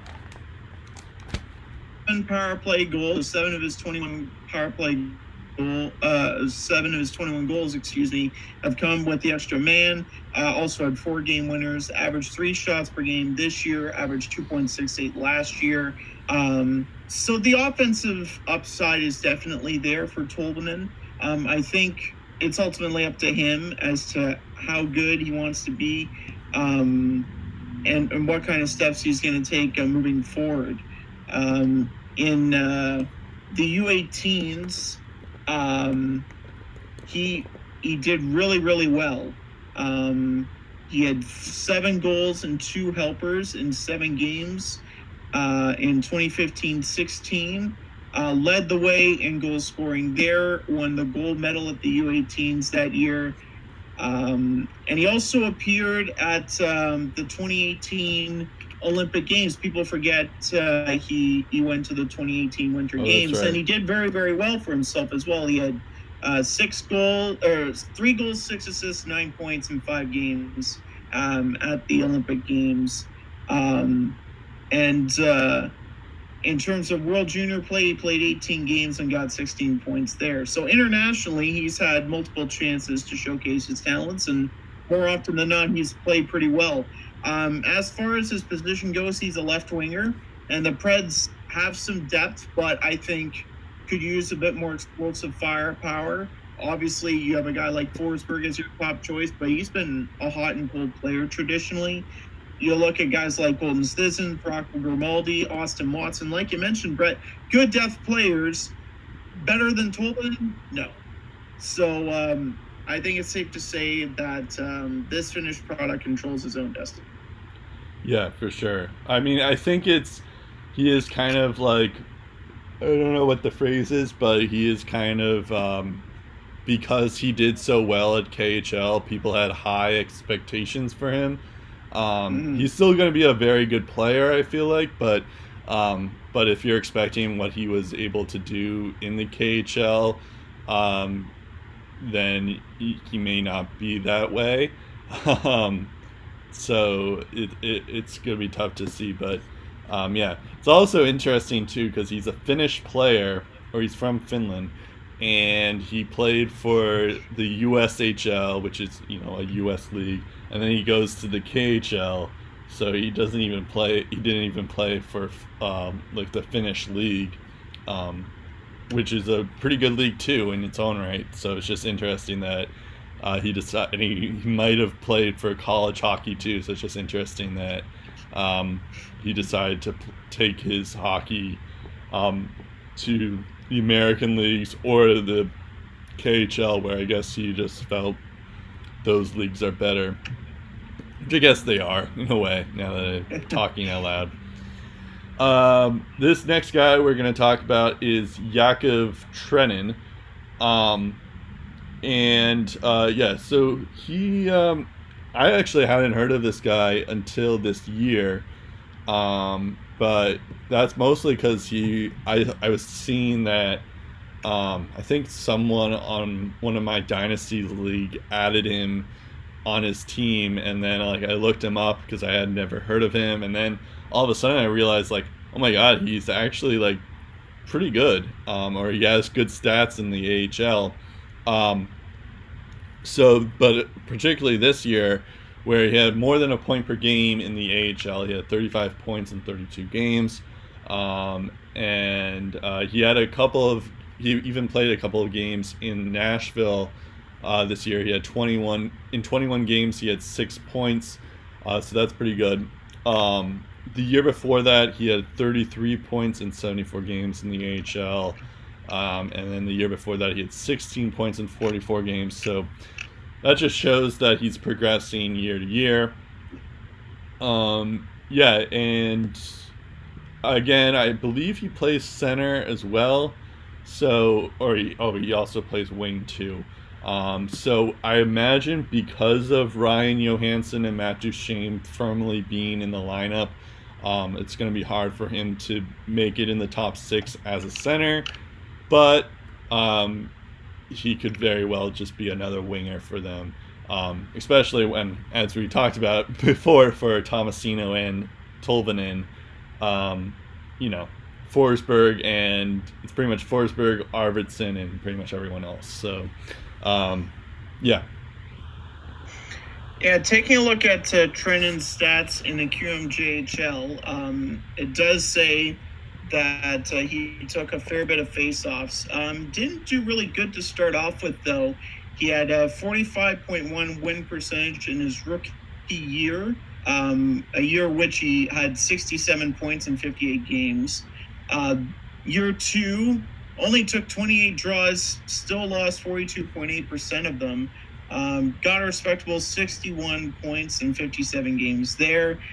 And then caught fire in his final year where he won a whopping 59.2% of his draws. So that alone brought his QMJHL um, win totals in the dot to 56% that season alone.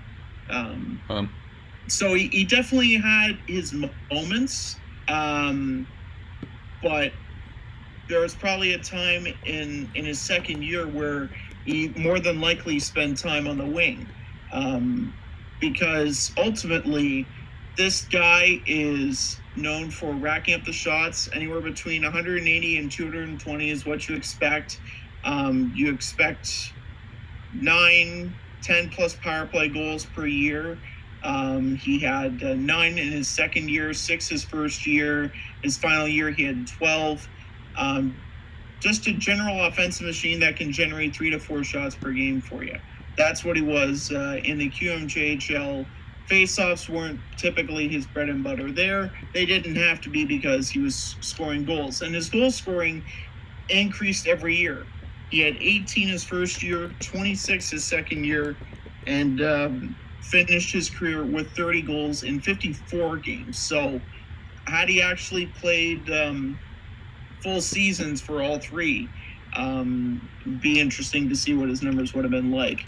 Um, he had a couple of respectable playoff runs too, and he won 57.2% of his career face-off draws. So um, he had a pretty decent uh, win percentage there. Um, you mentioned the HL stats, Brett. They're pretty interesting. He hasn't racked up the shots like Eeli Tolvanen has. Um, but this year, he has 20 goals, it says, on 71 shots. I don't know if that's right, but if it's right, that's a shooting percentage of 28.2%, which I find absolutely mind boggling. Um, he has uh, six game winners and five power play goals this year of his 20 goals there, and he's only played 32 games and he's got those 20 goals. So there is a little bit of um, of upside there. He's got a fair bit of workload in the AHL to have me feel confident about bringing him up, probably before Tomasino. But if they do, they'll probably have to put him on the wing because, like you said, uh, unless either one of Duchene or Johansen are moved, um, it's going to be very tough to put someone in a meaningful role as far as uh, centerman goes. Yeah, for sure. Uh, we're gonna interrupt this uh, preview for a second because I just realized something. Um, With a little bit of a trivia question. Um, so, and it's fitting because it's gonna introduce the next player. And I think you know where this is going if you are aware of the lineup of this. But other than the three teams that we're talking about are Montreal, Nashville, and New Jersey, other than them being in the same uh, they work alphabetically because we you know we did it alphabetically what else do the, these three teams have in common PK Subban's played for all of them. yep exactly um, That was too easy. i know but like I, I i think it's just a coincidence but it also works out chronologically too. Like he was drafted by montreal then he was traded to nashville and then he was traded to new jersey. It's like that's Circle of life.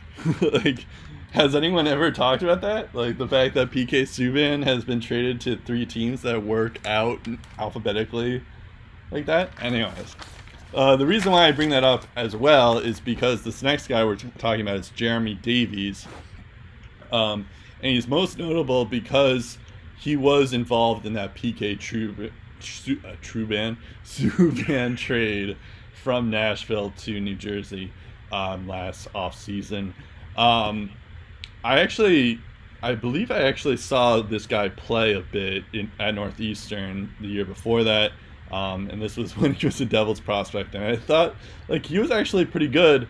Um, and now I'm looking here at his numbers. He went, he had 36 points in 37 games at New, Northeastern, which is pretty good. And then he goes on to uh, Milwaukee um, and plays. For, it goes to the AHL, um, and he has 28 points for, for 62 games. Um, and that's pretty good for that's that's pretty nice for like the Admirals or the Milwaukee Admirals, um, and their system.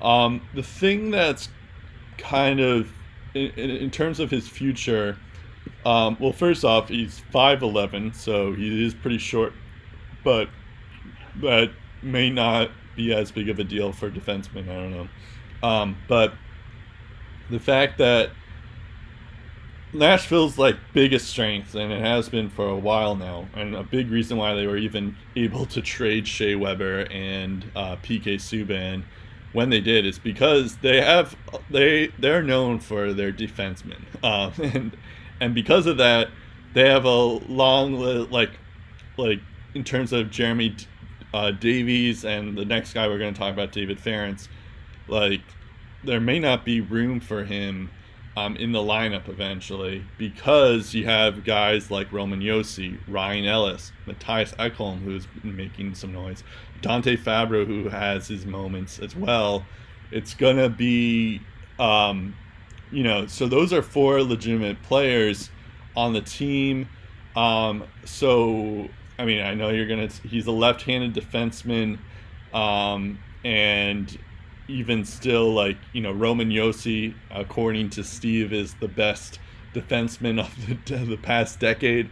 So, um, so it's it's gonna be tough competition to ever see him in a big time role.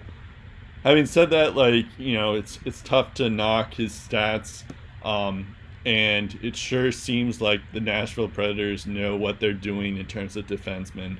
Um, so there, he's in good company in that regard. Um, so so maybe he will be something eventually, um, but um, it is tough to see considering that they already have a lot of good defensemen.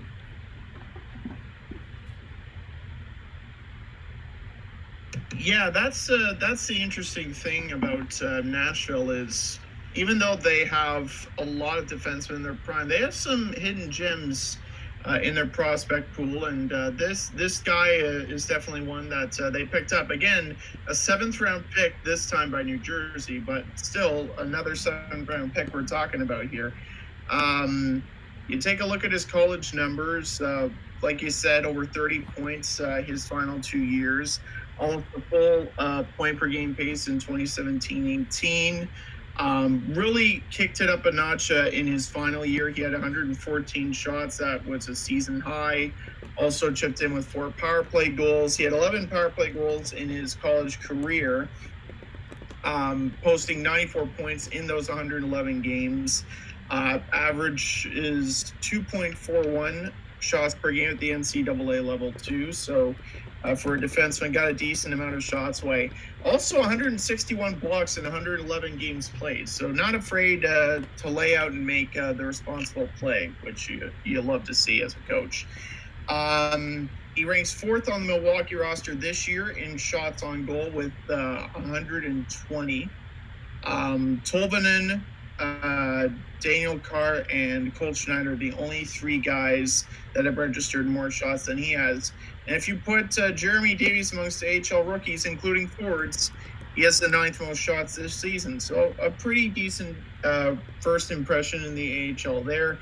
Uh, in terms of other prospects, you have to take a look at um, Frederic Allard and uh, Alexander Carrier. Um, I would say they're the main sources of competition for uh, for Jeremy Davies in terms of prospects both had very successful seasons in the QMJHL. In particular, um, Carrier has found his stride in the AHL as well. He had 39 points his first year, then went down to 28, but has pitched 37 in back-to-back seasons. So a very consistent offensive defenseman in the in the um, QMJHL in the AHL there. Um, so there there is a fair bit of competition, but both of those guys are right-handed, as opposed to Jeremy Davies, who is uh, left-handed.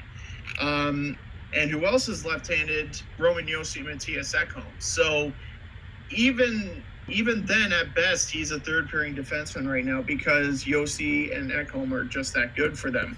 Um, but he doesn't have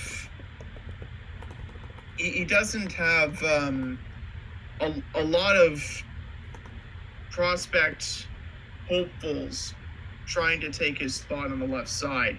Uh, there's Fortunato, there's Ben Harpur who got an extra year, and uh, and Matt Donovan. Those are basically his competition in the minor leagues. Um, and as for Hamhuis and Tinordi, who are also left-handed shots, eventually those guys are going to come and go. So you'll at some point see Jeremy Davies in the lineup. It might take a bit of time for him to take that next leap, um, but I definitely think he will if he takes advantage of whatever uh, chances he gets, because ultimately um, it, it's going to come down to whether or not he can make the most of it. Yeah, that's a good point. Um, the next guy we're going to talk about is David Farrance. Um, I remember when we were talking about uh, when we were talking about Trevor Zegras. Uh, seems like forever ago, but yeah. when we started this thing, um, when we were talking about Anaheim, but uh, you know, you had mentioned that uh, Trevor Zegras wasn't even the highest point getter on his team. Um, and in fact, the highest point getter on the Boston University team is drumroll, please, uh, David Farrance. Um, I guess no, I didn't have a drumroll there, but that's okay. Uh, so as a defenseman, he had 43 points in 30, uh, 34 games, which is pretty good, um, especially for a team like BU where they weren't actually that good. Um, but it is impressive that a defenseman can be the highest point scorer. Um, that can be a good or a bad thing. Um, and he also had 107 shots on goal, which is also pretty good too. Um, but um, and the only person who had more shots that year was Patrick Curry, a senior on the team. Um, I thought Trevor Zegras was, but I just double checked, and that's true. Uh, so uh, yeah, I think he really took off this year as a junior. Um, his sophomore year wasn't bad. Uh, he had 20 points in 37 games. Um, and then the year before that, he had nine points in 31 games. Uh, you also have to take into account the fact that like Dante Fabbro was on this team, so was Charlie McAvoy at least his freshman year.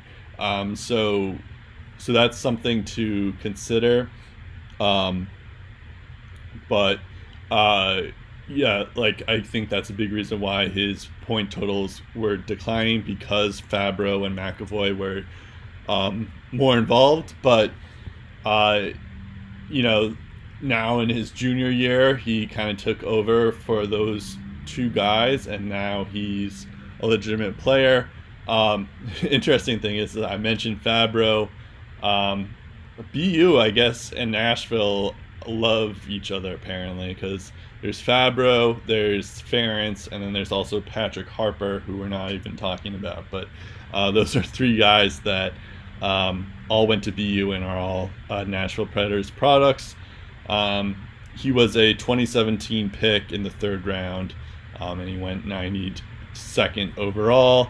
So that's another late round pick. Um, I feel like Nashville just always gets these kind of guys who are late round picks. They're very good at scouting. Um, like they they never seem good to start, but then all of a sudden they're they're pretty good. Um, but yeah, uh, I think this guy could be like one of those underrated prospects, especially since he plays for BU that didn't do so well. Um, but like just as a defenseman, I think it, it is impressive that he can um, he can basically be that puck mover um, and stuff like that. And of course, he has the same issue that Jeremy Davies has, where you're not sure where he's going to fit, and he may take a while to actually get settled into the NHL once he's there. But um, there is definitely a lot of high potential for him. Um, I could see that happening. I, okay, I'll let you go, but I have a question for you um, after that. Okay. Um, so um, he, he, also spent a bit of time at the U.S. Uh, National Development Program. Uh, before he started his college career, he had uh, 23 points in 52 games with the U17s. Um, he also had 13 points in 31 games against the US, USHL competition. Um, took the next step forward with the U18 squad. Uh, finished with seven goals and 37 points in 64 games. He had uh, one goal and 17 points in 25 games versus the USHL that year. So then he goes to Boston University for three years. Uh, you mentioned the first year, got his feet wet. Second year, a little bit better this year was a coming of age. Uh, nominated as a top 10 finalist for the Hobey Baker Award that is given annually to the best college hockey player in America. His first two years combined, right? He had had, had 107 this year alone. Um, he had a combined total of seven goals the past two years. This year alone, he had 14 goals. Um, his 43 points in 34 games led all NCAA blue liners, ranked sixth amongst NCAA skaters. Um, he was uh, ninth most, or he was ninth highest in assists this year at 29. That includes forwards, defense, goalies. Uh, his shooting percentage doubled from last year. Uh, and he had nine power play goals. Nine power play goals for a defenseman is pretty huge. It's very significant. Um, and then you you also have to consider that according to league prospects, he'll be returning for his senior season and as an assistant captain too. So he's not quite done his college ranks yet. So um, keep your eye on that story as uh, we go into uh, future years. Um, in terms of how he's being described, uh, Farrance is a player that has the necessary tools to be good, a fair bit of strength uh, in stride, kind of an underrated shot but he has the ability to generate offense from the back end, and he does it very well. Um, transitional offensive minded defenseman, skates very well, skilled hands, agile skating. Um, he possesses the puck uh, very quickly. Um, but like you said, the path to the big leagues won't be easy because, like Jeremy Davies, he has a left handed shot. So not only does he have to beat out Jeremy Davies, he's got to beat out a few other guys that have really carved their name in Nashville Predators history uh, in uh, Mattias Ekholm and Roman Josi. Um, so it'll be interesting uh, to see um, how uh, Farrance um, falls into that mix, so to speak. Yeah, for sure, and I think you could say the same for um, for Jeremy Davies as well. Mm-hmm. Um, so yeah, that leads me to this next question then. Um, so well, first off, uh, David Farrance uh, is uh, he I guess according to league prospects, he's going to play for uh, at BU for another year, which I guess is a smart move, um, especially in this uncertain time. Um, but also uh, because uh, Nashville Predators are so strong on defense and we did talk about Jeremy Davies and David Farrance, who are doing pretty well um, in their own right. Um, do you think this means that, like, maybe one of these guys on defense, even currently, or maybe they trade one of Davies or Farrance um, to go to another team? You think like a trade will happen where like maybe Ekholm gets traded or Ryan Ellis gets traded? I don't think Roman Josi is getting traded, but um, maybe even Dante Fabbro. Uh, do you think like the like any of these guys' future that are is is in jeopardy because of the emergence of David Farrance and Jeremy Davies? Or is it too early to think about that? yeah, well, a little bit of column A, a little bit of column B. Uh, I will say if they do go down that road of okay, how do we shake things up? I think Mattias Ekholm is probably the easiest contract to move, and he would also get you a fair return. So yeah. for those two reasons, I would say Ekholm would probably be the most likely to go, uh, right. uh, just because it would probably be the easiest plan of action. Uh, Ellis and Josi are paid to long-term contracts. Right. Um, both are in the prime of their careers. I don't think too many people want to touch those. whereas Ekholm still has a little bit of term and um, is probably not going to cost Roman Josi or Ryan Ellis money when you have to resign them. Well, I just realized they're all 29 years old. Josi, Ellis, and Ekholm. They're all 29 years old, so uh, maybe that has some factor to do with it. And then you have like Fabbro, Farrance, and Davies as well, uh, like as a bottom three pairing, I guess, at the Yeah. end there, something like that. I don't know. Um, that's certainly possible. Um, all right, so the next team we're going to talk about now is New Jersey. Um, so we're okay. So for I we're gonna shake things up too a bit because this next guy, this next prospect is something that kind of a little bit unheralded. But um, I'll start with the cap friendly page first. Uh, so in terms of UFAs this year, um, our RFAs, um, Joseph Anderson, John Hayden, Jesper Bratt, and Mirco Mueller, as well as Mackenzie Blackwood, are all RFAs. So the big one is Blackwood um, in that regard. Um, in terms of UFAs, they're in kind of good shape, where they have Fredrik Claesson and Dakota Mermis. Um, I didn't even know that guy was in the NHL, um, but they have that. Um, but they have a, a couple of they have like money to deal with basically.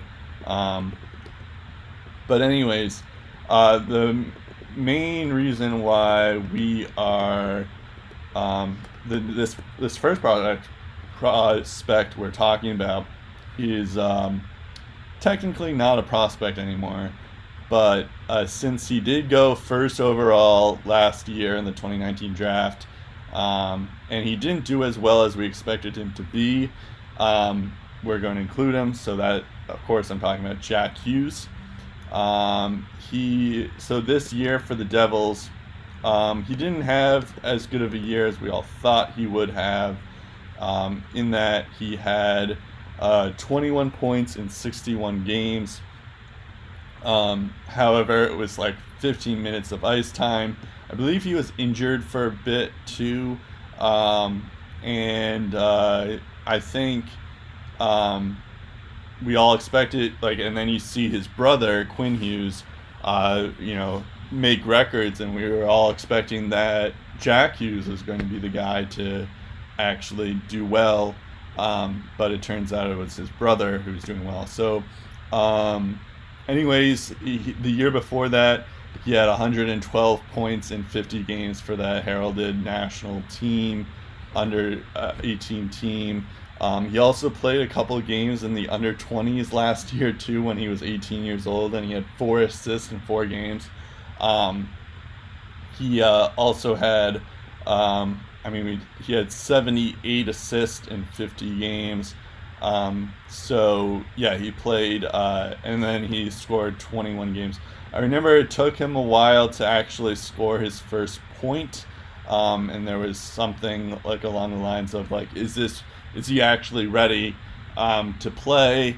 Um, and I guess he'll take some time, and maybe he'll have some getting used to. But when you look, like they show, they've shown before, like of players that uh, first overall picks that have taken a while to get used to the game. Like Steven Stamkos hardly played his rookie year is a big example. They always talk about t- t- uh, Taylor Hall and Ryan Nugent Hopkins took a while to get acclimated as well. Um, so I think there's that um, to to consider. Also, another thing that should be noted is the fact that like you know Jack Hughes is um, you know the Devils were one of the worst teams in the league.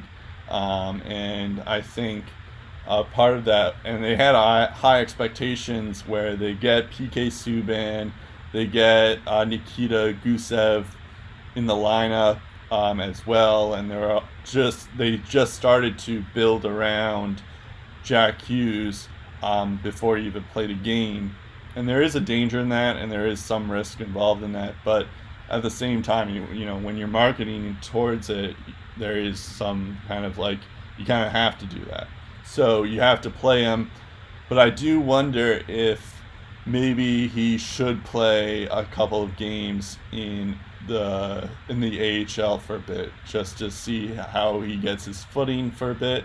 Because um, when you draft a guy first overall, you want to make sure that um, he's not going to be a bust, and you want to make sure he's developed properly. Um, and I truly believe that he has skill. He definitely has something there. Um, but if you want to get make sure that he's truly acclimated um, and you know develop properly, maybe you do put him down to the AHL just to see how it goes.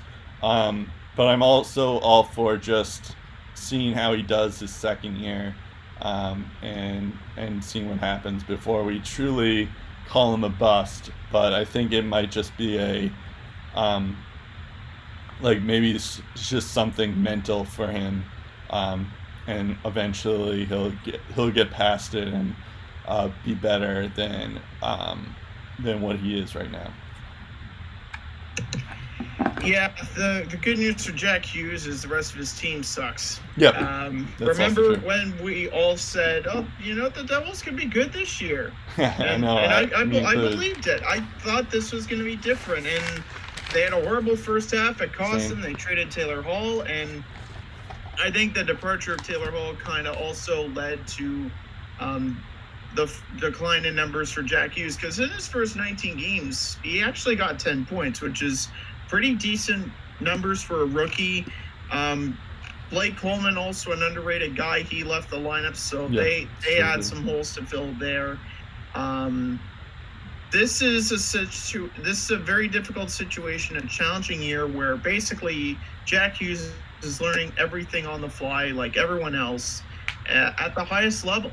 And uh, this group is going to have to grow together. They're going to need a good system and the right system to succeed.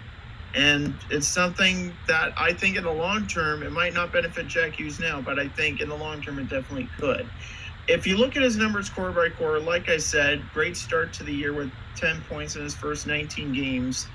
Um, at the time, he was averaging just under 16 minutes per game, over three minutes with the extra man every game.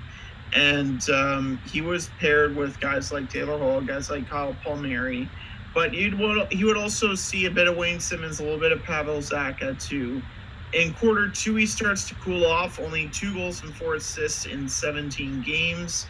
Ice time at that point hasn't changed. The amount of power play exposure didn't change majorly. It changed a bit, but it didn't change a lot. Uh, by then, Taylor Hall was out the door, um, which meant Hughes was with the declining Wayne Simmonds and uh, a bit of Miles Wood and Pavel Zacha there as well. Um, in the following 17 games after that, he had a goal and three assists, so not that much better. And uh, he spent a bit more time with Hischier and Palmieri in quarter three, but would also see a bit of Zacha, would also see a bit of Wayne Simmonds, would also see a bit of Jesper Bratt as well. And in his final eight games, he got one assist, and um, at the time of the stoppage, he had act- he had actually gone seven straight games without a point. So you can debate how bad of a rookie season it is. You can debate the fact he didn't even win 40% of his draws this year. And I understand for a number one pick, trending under 30 points for a rookie season, for any season, is pretty bad. But you also have to take into account in a full NHL season, he would be averaging over 160 shots right now. Um, I think we can all agree that he would probably dominate the AHL. And I don't really know if Jack Hughes, other than a confidence boost, could really learn anything from his time in the AHL because every single time he goes to a different league, he makes it look too easy. Yeah. You lead the U17s, he goes to the U18s, he posts even better numbers than he did with the U17s. So it's it, it's like what what test isn't there? Uh, what what test out there is impossible for this guy to complete? Like he just keeps conquering mission after mission after mission. This is his biggest mission yet. This is the big time, and it's been a tough year for the New Jersey Devils. Um, it's been a trying year for a kid that's had to go through so much and learn so lot in probably a quicker period of time than a lot of other teams uh, couldn't even begin to imagine. But I think eventually, Jack, in, in the next couple of years, you're going to see the real Jack Hughes. And he's going to be super fun to watch. The only question I have is is he going to be centering his own line or is he going to be on the wing with Nico Hischier mm-hmm. as the center? That's my only question. I'm not concerned at all about Jack Hughes. Yeah, I'm. I, I guess when I mentioned to put him to the AHL, you're right. He is too good for the AHL. Um, but I think there is I think there could be something in terms of like maybe it's a confidence thing and mm-hmm. or something like that. So that's why I was mentioning maybe you just move him down to the AHL for a bit, just so that he gets his confidence back up. But uh, yeah, I think you're right. I think a lot of the reason why he he his numbers weren't as good is because the Devils were not good um, which is like in, compared to his brother Quinn Hughes or even like all the other rookies, uh, top rookies this year that he was supposed to compete with the Calder for. Like Vancouver's a good team. uh, they have a lot of good players around him, around Quinn Hughes, um, and same with uh, Colorado with Cale Makar, or like Adam Fox in in New York. Um, so so I think he's. I, I, I think you're right. It's too early to give up on him, um, and all that stuff. And I think the best is yet to come for him. Um, and I truly do believe that he will be good, uh, especially as this American um, hockey fan. You always root for the top prospects who are American as well. Um, I also I think he's Jewish too, so um, I'm a I'm I always love when Jewish athletes are big too. So um, I'm happy for that. But uh, yeah, I think uh, I, I just want to see maybe you put him down to the AHL just for a bit, just to see how it goes. Also, the other thing I want to mention is is he's a he's only 18 right now. I guess he's about to turn 19 in a couple days. Um, so uh, so that's like that's still um, it still like says something about the fact that like I think once he grows into his he's still growing basically physically speaking um, and I think once he's able to grow and get used accustomed to the NHL I think then watch out league basically um, yep. And that is a good point too is like maybe they do put him on the wing just to see how it goes instead of putting him in at center I, I believe on daily faceoff they have him listed on the left wing. Okay. So that could be something that's interesting then, for sure. Um, I didn't realize they did that. Um, I don't know how long they've done it for. It could have been as recently as just the last game to try to get him out of the funk he right. was in, or maybe they were just trying to um, experiment because maybe they're just like, okay, if we get someone like uh, I don't know Marco Rossi in the NHL draft that's coming up, yeah, let's see if uh, let's see if Hughes and Hischier make a good tandem. That way we can put uh, Marco on yeah, his own nice. line and we can uh, make a duo with these two. Yeah, that'd be nice. Or I mean, maybe they get end up getting Lafreniere too. That would be yeah. Also that. That'd be also nuts. that. Yeah, that that would. or that, Byfield. Imagine Lafreniere yeah. and Hughes on one line. That's yeah. just not fair. Although, I mean, we said the same thing about the Oilers, um, but yeah. yeah, fair. but yeah, still, it's uh, that doesn't nece- doesn't necessarily mean that they're going to be um, terrible just because the Oilers didn't work out there. Yeah. Um. All right, so the next guy we're going to talk about is Nolan Foote. Um, so Nolan Foote is the guy that was traded to. Uh, he was a Tampa Bay draft pick in the 2019 draft. Speaking Jack Hughes, um, he was the 27th overall by the Tampa Bay Lightning. Uh, then he was recently traded to the Devils uh, for Blake Coleman and a couple of other guys. Um, so, or I mean, Blake Coleman was traded to New like it's the reverse way. Anyways, Yeah, Blake Coleman went to Tampa It's- Bay, and Nolan Foote was for a while. was he, he was uh, part of the return. By the way, um, yeah, related to Adam Foote, formerly of the Avalanche. Yep. Um, yeah, that's his father. Um, Mhm. Also, Callan Foote is a Tampa Bay prospect too, I believe. Yeah. Um, so we'll talk about him when Tampa Bay's turn is up. But uh, yeah, it uh, he played for Kelowna this year. Uh, he had 33 points in 27 games. Um, he also played for Team Canada in the World Juniors, where he had five points in seven games. Um, that's pretty good. um, and uh, I think the thing with the Devils, I they're a lot like the other a lot of the other rebuilding teams that we've been talking about lately, with like L.A., Minnesota, um, and uh, even like Detroit. Um, they all like since they're all rebuilding, just figuring out where they're going to.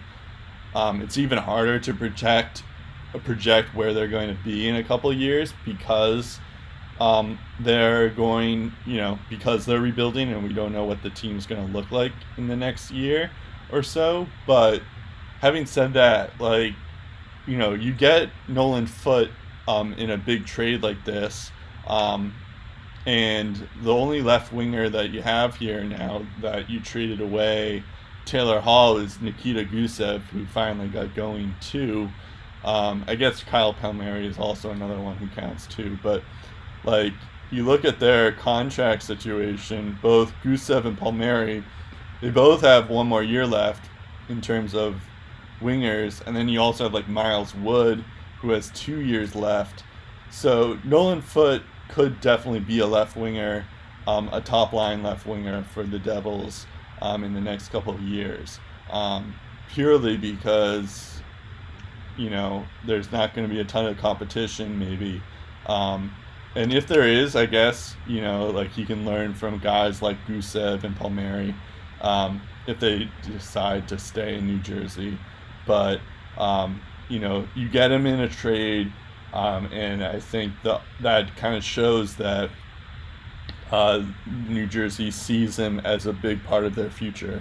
Um, so, so I think the signs are looking good for him, and it looks like just from his WHL stats, um, he could be a pretty good player um, in the coming years. Yeah, that's that's interesting. Um, I was looking over Nolan Foote's stats uh, today on uh, the WHL's website, and um, I guess it, it, was made easier to let go of Blake Coleman knowing they were going to get Nolan Foote because oh my God, he can score a lot of goals on the power play. Um, Ten of his 19 goals, Brett. Imagine this: ten of his 19 goals in 2016-17 were power play goals. So like over half of his goals came on the power play, 35 points in 52 games. That's pretty respectable. Um, and then you go to 2017-18 where he has 40 points in 50 games. Five of his 13 goals on the year, power play goals. Um, he also took a fair amount of faceoffs. He took 383 and won 160 of them. Uh, even though it says he plays left wing, he still took a few faceoffs here and there. Um, 2018-19, year three of WHL duty, um, got 17, 17 of 36 goals with the power play, and uh, finished the year with 236 shots. Also added 27 assists to give him a total of 63 points in 66 games. He um, took part in 428 draws, won 169 of them. Fourth year, as you mentioned, Brett only lasted 27 games, still scored uh, 33 points, um, converted 15 times on 90 shots, and he had another eight power play goals. If fully healthy, could have had an even bigger year uh, than what he displayed. Um, and then in the past uh, two seasons, um, or at least this year, he was the WHL uh, captain for the Kelowna Rockets. Um, so, uh, not only a good hockey player, but being thrusted with those key leadership roles. Um, we also saw a bit of his international play was pretty good. He had three goals and two assists at the World Juniors in seven games for Canada this year. That uh, led to a gold medal. And um, at the 2018 Hlinka Memorial Tournament, he uh, was a part of a gold medal winning team there uh, with Canada. There's no doubt his size. I, I love his size. He's six foot four. Um, the offensive upside's there. Um, he's a guy that is always moving his feet, very powerful on the puck, and when he asserts himself, just an unstoppable force. That's a straight line to the other goal. He loves to bring the game to his opponents, so he's just fearless in your face. Um, something that I think um, New Jersey would love, kind of a little bit like Brady Tkachuk, where he's just buzzing everywhere, um, piling up the shots, a threat on the power play, and just a, a threat in general, even if he doesn't have the puck. So um, I, I kind of like that for New Jersey as well from from that side of things. Uh, I am curious to see if they still stick him at left wing. Um, I, if I had to take a look at one guy that could have uh, a serious challenge for his job, um, might not be today, but maybe down the road is Graeme Clarke, who um, mm-hmm. played for Ottawa 67s. He didn't play that much. You're talking about a 67 here. Yeah, New Jersey actually has. They have four. Um, or no, no, they they have Clarke. No, they have four. They have Mitch Holscher, who is unsigned. Oh, uh, 67 players. Okay. yeah, yeah. They have Mitch Holscher unsigned, Graeme Clarke unsigned. They have Bahl, who was a right. draft pick Arizona, but they got in the Taylor Hall trade, and Nikita Okhotiuk, who they have signed. So. Hmm when they sign Holscher and Clarke, they'll have four 67s on their team. Inter- wow. Okay. Yeah. So I don't know why they like the 67s, but I'm all for that. They're uh, like uh, BU with um, Nashville. Yeah, yeah got got to get their BU quota. Um, the the thing about Graeme Clarke is that he missed a lot of the season this year due to injury.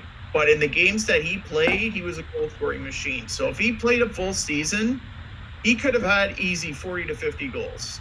He was he was firing on all cylinders. He had a monster playoffs uh, last year. His first like eight, nine, ten games, he was just killing it. He was scoring goals, doing everything. So um, I think in maybe a couple of years, he could emerge as a guy that uh, competes for Nolan Foote's job.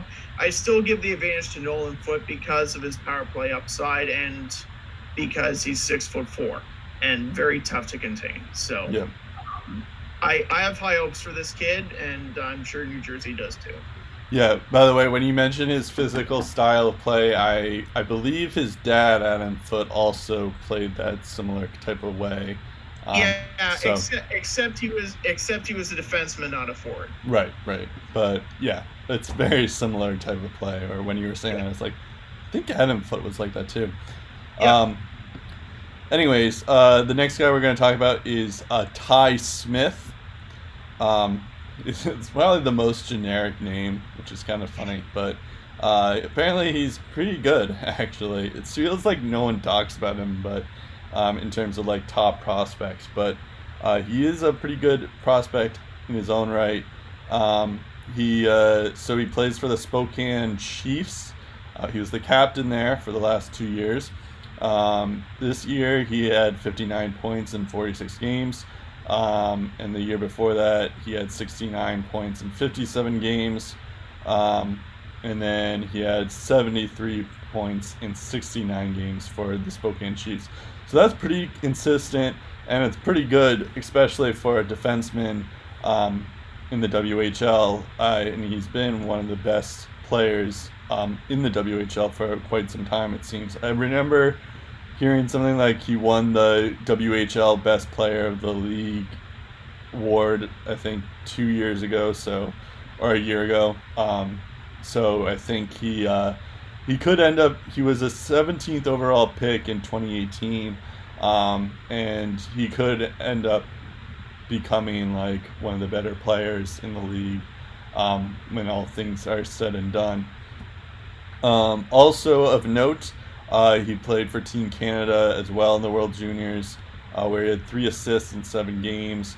Um, and then he also had three assists in five games for Canada the year before that.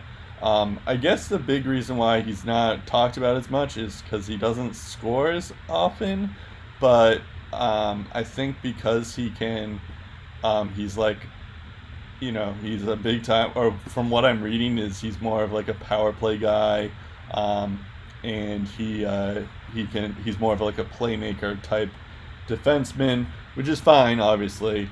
Um, and that's something that the Devils desperately need because that was a big reason why the Devils were so bad to begin with. Uh, they do get they do have PK Subban, but he hasn't been as good um, as we all expect him to be for about like three years now. Um, and uh, the Devils don't really have a lot of other defensemen in the system that can really compete with him. I guess Will Butcher has his moments, and same with Damon Severson, but uh, they the Devils are lacking with their defensemen in general. Um, so like we we did mention that like when we were talking about Hughes is like if the Devils somehow get Lafreniere or Byfield or Marco Rossi, then yeah, uh, you go get them. But I have a feeling that the Devils will probably try to get Jamie Drysdale. Um, um, otherwise, if they don't have the one of the first three picks um, in the draft, uh, just because they're in desperate need for defensemen. Um, and but back to Ty Smith. Uh, Ty Smith is by far their best defenseman, um, and he could be in the league as soon as next year. I could see that happening just because they desperately need him, um, and I he he fits that mold. Yeah, that's interesting because uh, you, you, talk about uh, how Ty Smith isn't mentioned as some of the top prospects. It seems like whenever I come across like an NHL.com article and they're talking about New Jersey's defense, he's the first name that pops up. So yeah. I've actually heard uh, quite a lot about this guy, and uh, okay, maybe he's until... just not as heard of in my circles. I guess maybe that's yeah. partially it. It's yeah. possible. Yeah, well, I've, I've heard I've heard a lot of him, but uh, I I was just like, okay, uh, what what stats does he have? Uh, anything that blew me away? And I actually didn't come across to check until a couple weeks ago, and I thought, oh wow, yeah. The past three seasons, he's been a top five defenseman in the WHL. Yeah, that. Yeah, I can see why they're pretty high in this kid. Right. Um, we're talking like three straight years with the with at least 40 assists. There was one season where um, he got like over 60 assists. Um, this this season actually, um, the biggest stat for him was goal scoring. He had 19 goals in 46 games, which, you know, if you if you get like 10 to 15 goals, that's pretty impressive for a defenseman. Like going on 20 to 25 goals, that's that's a different kind of territory that we're entering there. Um, uh, shots on goal pretty decent as well. He uh, recorded 194 shots in his third year, 158 his fourth, 141 uh, this year. Um, in terms of power play assists, he has 68 of those over the past three seasons. Um, currently up for defenseman of the year in the WHL. Um, so overall, I like what he brings um, based on his WHL stats. In terms of international play, um, he he played relatively well. Uh, was also an assistant captain uh, for the 2019 World Juniors for Team Canada as well. Um, there are a couple of young defensemen that I think uh, will give this guy a run for his money. Um, obviously, you have Butcher, Mueller, and Claesson as options on the left side, and this guy does shoot left, so I could probably see him slot in as the number one or number two uh, deep pairing on the left side, depending on um, how confident they are in Will Butcher or how much longer Will Butcher is here for. Uh, they have Kevin Bahl, as I mentioned in the Taylor Hall trade. All he does is crushes hopes and dreams for everybody else. Um, and he does have offensive upside, but mostly a guy that just delivers bone crunching hits. Uh, Nikita Okhotiuk plays a physical game himself as well. Colby Sissons is more of an offensive defenseman. Um, and all of those guys will be competing for a few spots. Um, and, you know, those entry level deals are going to be so important because Nashville's probably going against the cap for a while. Um, so this is going to create some healthy competition. Not every single defenseman that we've mentioned is going to find their way into the big leagues with the Preds anyway. So uh, it, it's definitely, I think, going to fuel the fire for Ty Smith. That once he gets over here, he's going to have to make his opportunity count. And I seriously think um, they will uh, be able to do that. Uh, they do have some options like David Quenneville and uh, unsigned prospect Reilly Walsh uh, on the right side Oh, that yeah. could help. It's another one. Um, but I think for the foreseeable future, get used to Ty Smith being on the first or second pairing, um, and probably sooner rather than later. Reilly Walsh is another one that I kind of forgot about. But um, by the way, speaking of which, you were mentioning, I, I started when you said like when you called me out on like no one's ever heard of this guy. Um, I, I went and looked, and I so I found Hockey News has him as the 45th overall prospect. Um, for New Jersey for some reason. So Hmm. that's why I, I, I said it the way I said it like that. But I don't know. Maybe maybe there's something to it. I don't know. Um, but yeah, you're right. I forgot about Reilly Walsh, and maybe it'll take some time for him to really be the the guy. But I could definitely see him uh, make a make an impact in the NHL next year. Yeah, as I said in, in my preview, um, New Jersey has some pieces that could help this team turn it around. Yeah, um, and it's it's ultimately going to be um, it's ultimately going to be up to the players whether that happens or not. for sure. Yeah. Um, but considering the fact that he's been pretty consistent in the WHL is is Yeah. a good sign that he'll be pretty good in the NHL. yeah, Um, very good. Yeah. Um, so we're going to talk about Michael McLeod um, now. Um, this is a guy that I remember particularly because now we've been doing these like draft recaps every year. And I remember specifically that you were very critical of this pick when it happened. Um, Yep. I, I, I mean, you'll probably talk more about it, but I believe it was because of this like personality issue, and you just didn't see it happening for him. Um, he was a 2016 pick. He was picked 12th overall. Um, and he hasn't been playing too much in New Jersey.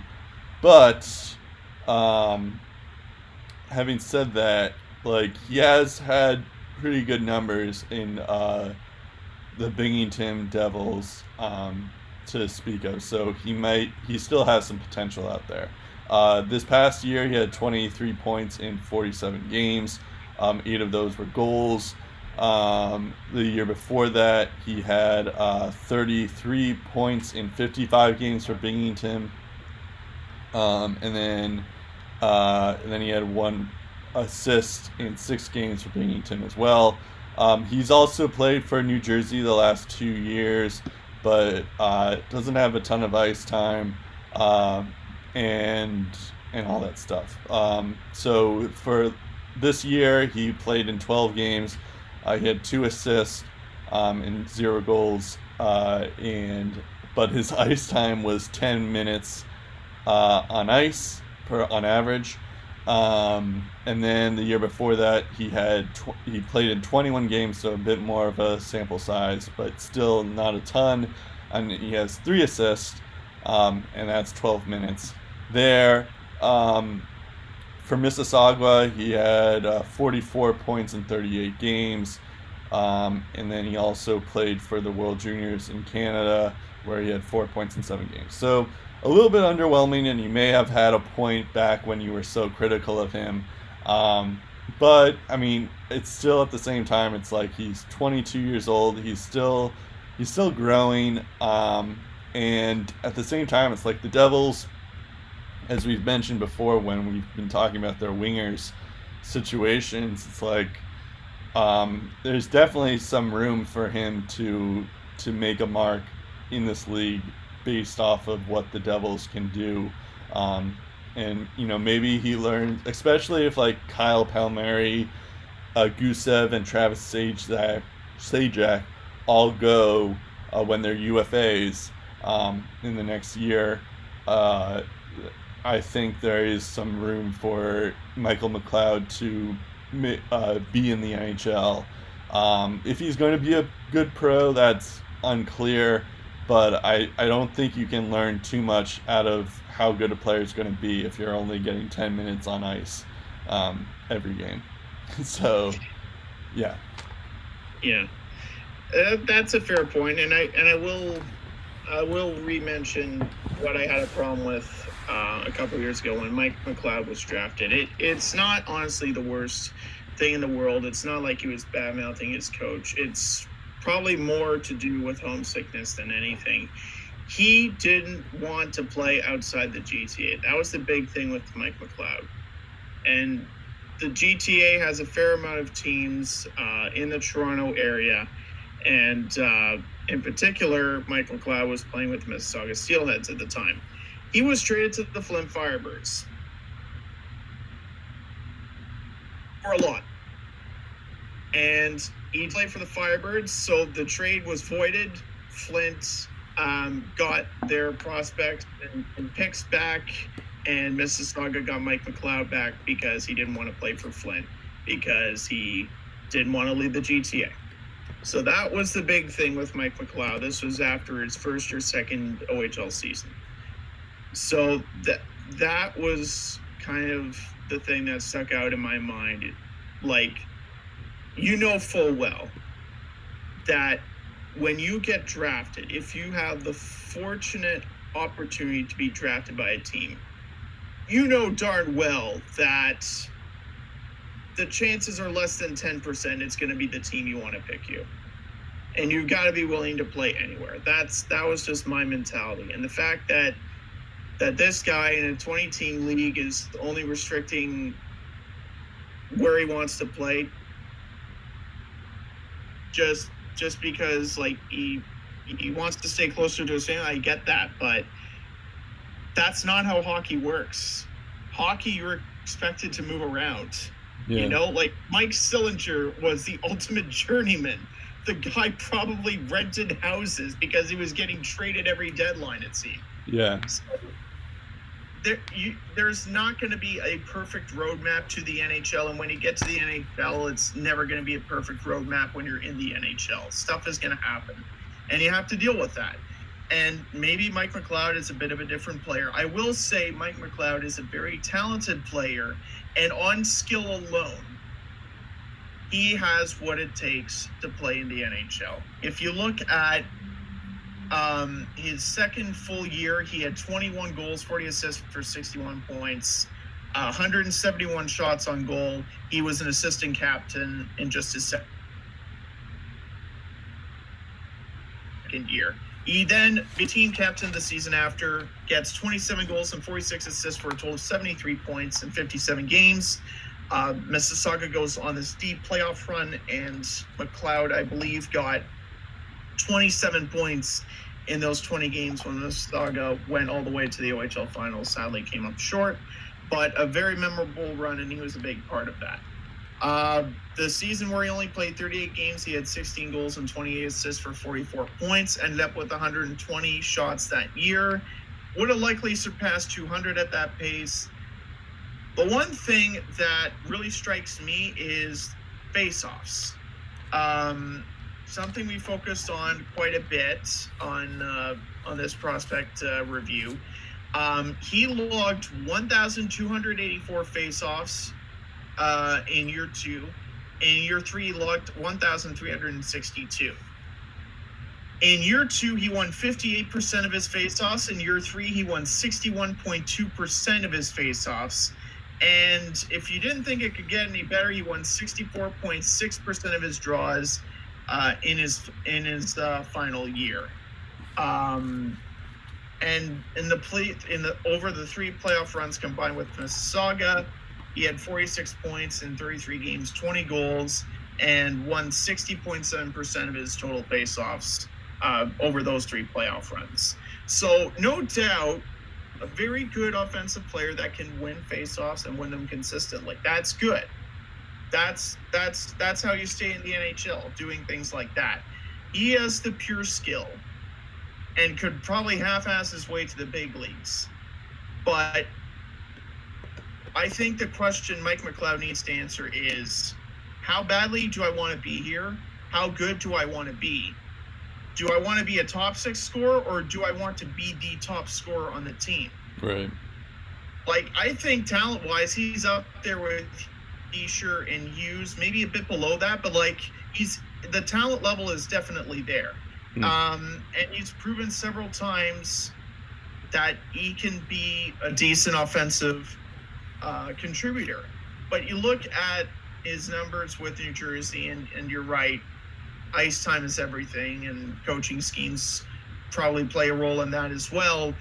But in the AHL, I, I think there's another level he can get to there. And at 22 years of age, um, hopefully within the next 12 months, we see that next level. Um, because um, if we don't see that next level, he's probably going to be a useful bottom six forward, but not the top six forward the Devils probably thought they were getting when they took him in the first round a few years ago. Right. Okay. Yeah, that's fair. And maybe it's like maybe he's going to because of Nico Hischier and uh, because of Jack Hughes as well. I could see maybe uh, New Jersey wants to transition him to be more of a defensive type of player. Uh, that's also kind of possible too. Um, so maybe that that is another reason why his his ice time is low and uh, he's not up there in the offensive numbers as well. But um, You know, he could still be a big time contributor, especially you know if he can do the down and dirty stuff that um, that's also much needed as well. Obviously. Um, all right, the Mhm. last guy we're going to talk about here um, is uh, Jesper Boqvist. Um, his brother is Adam Boqvist, who's another guy we just talked about.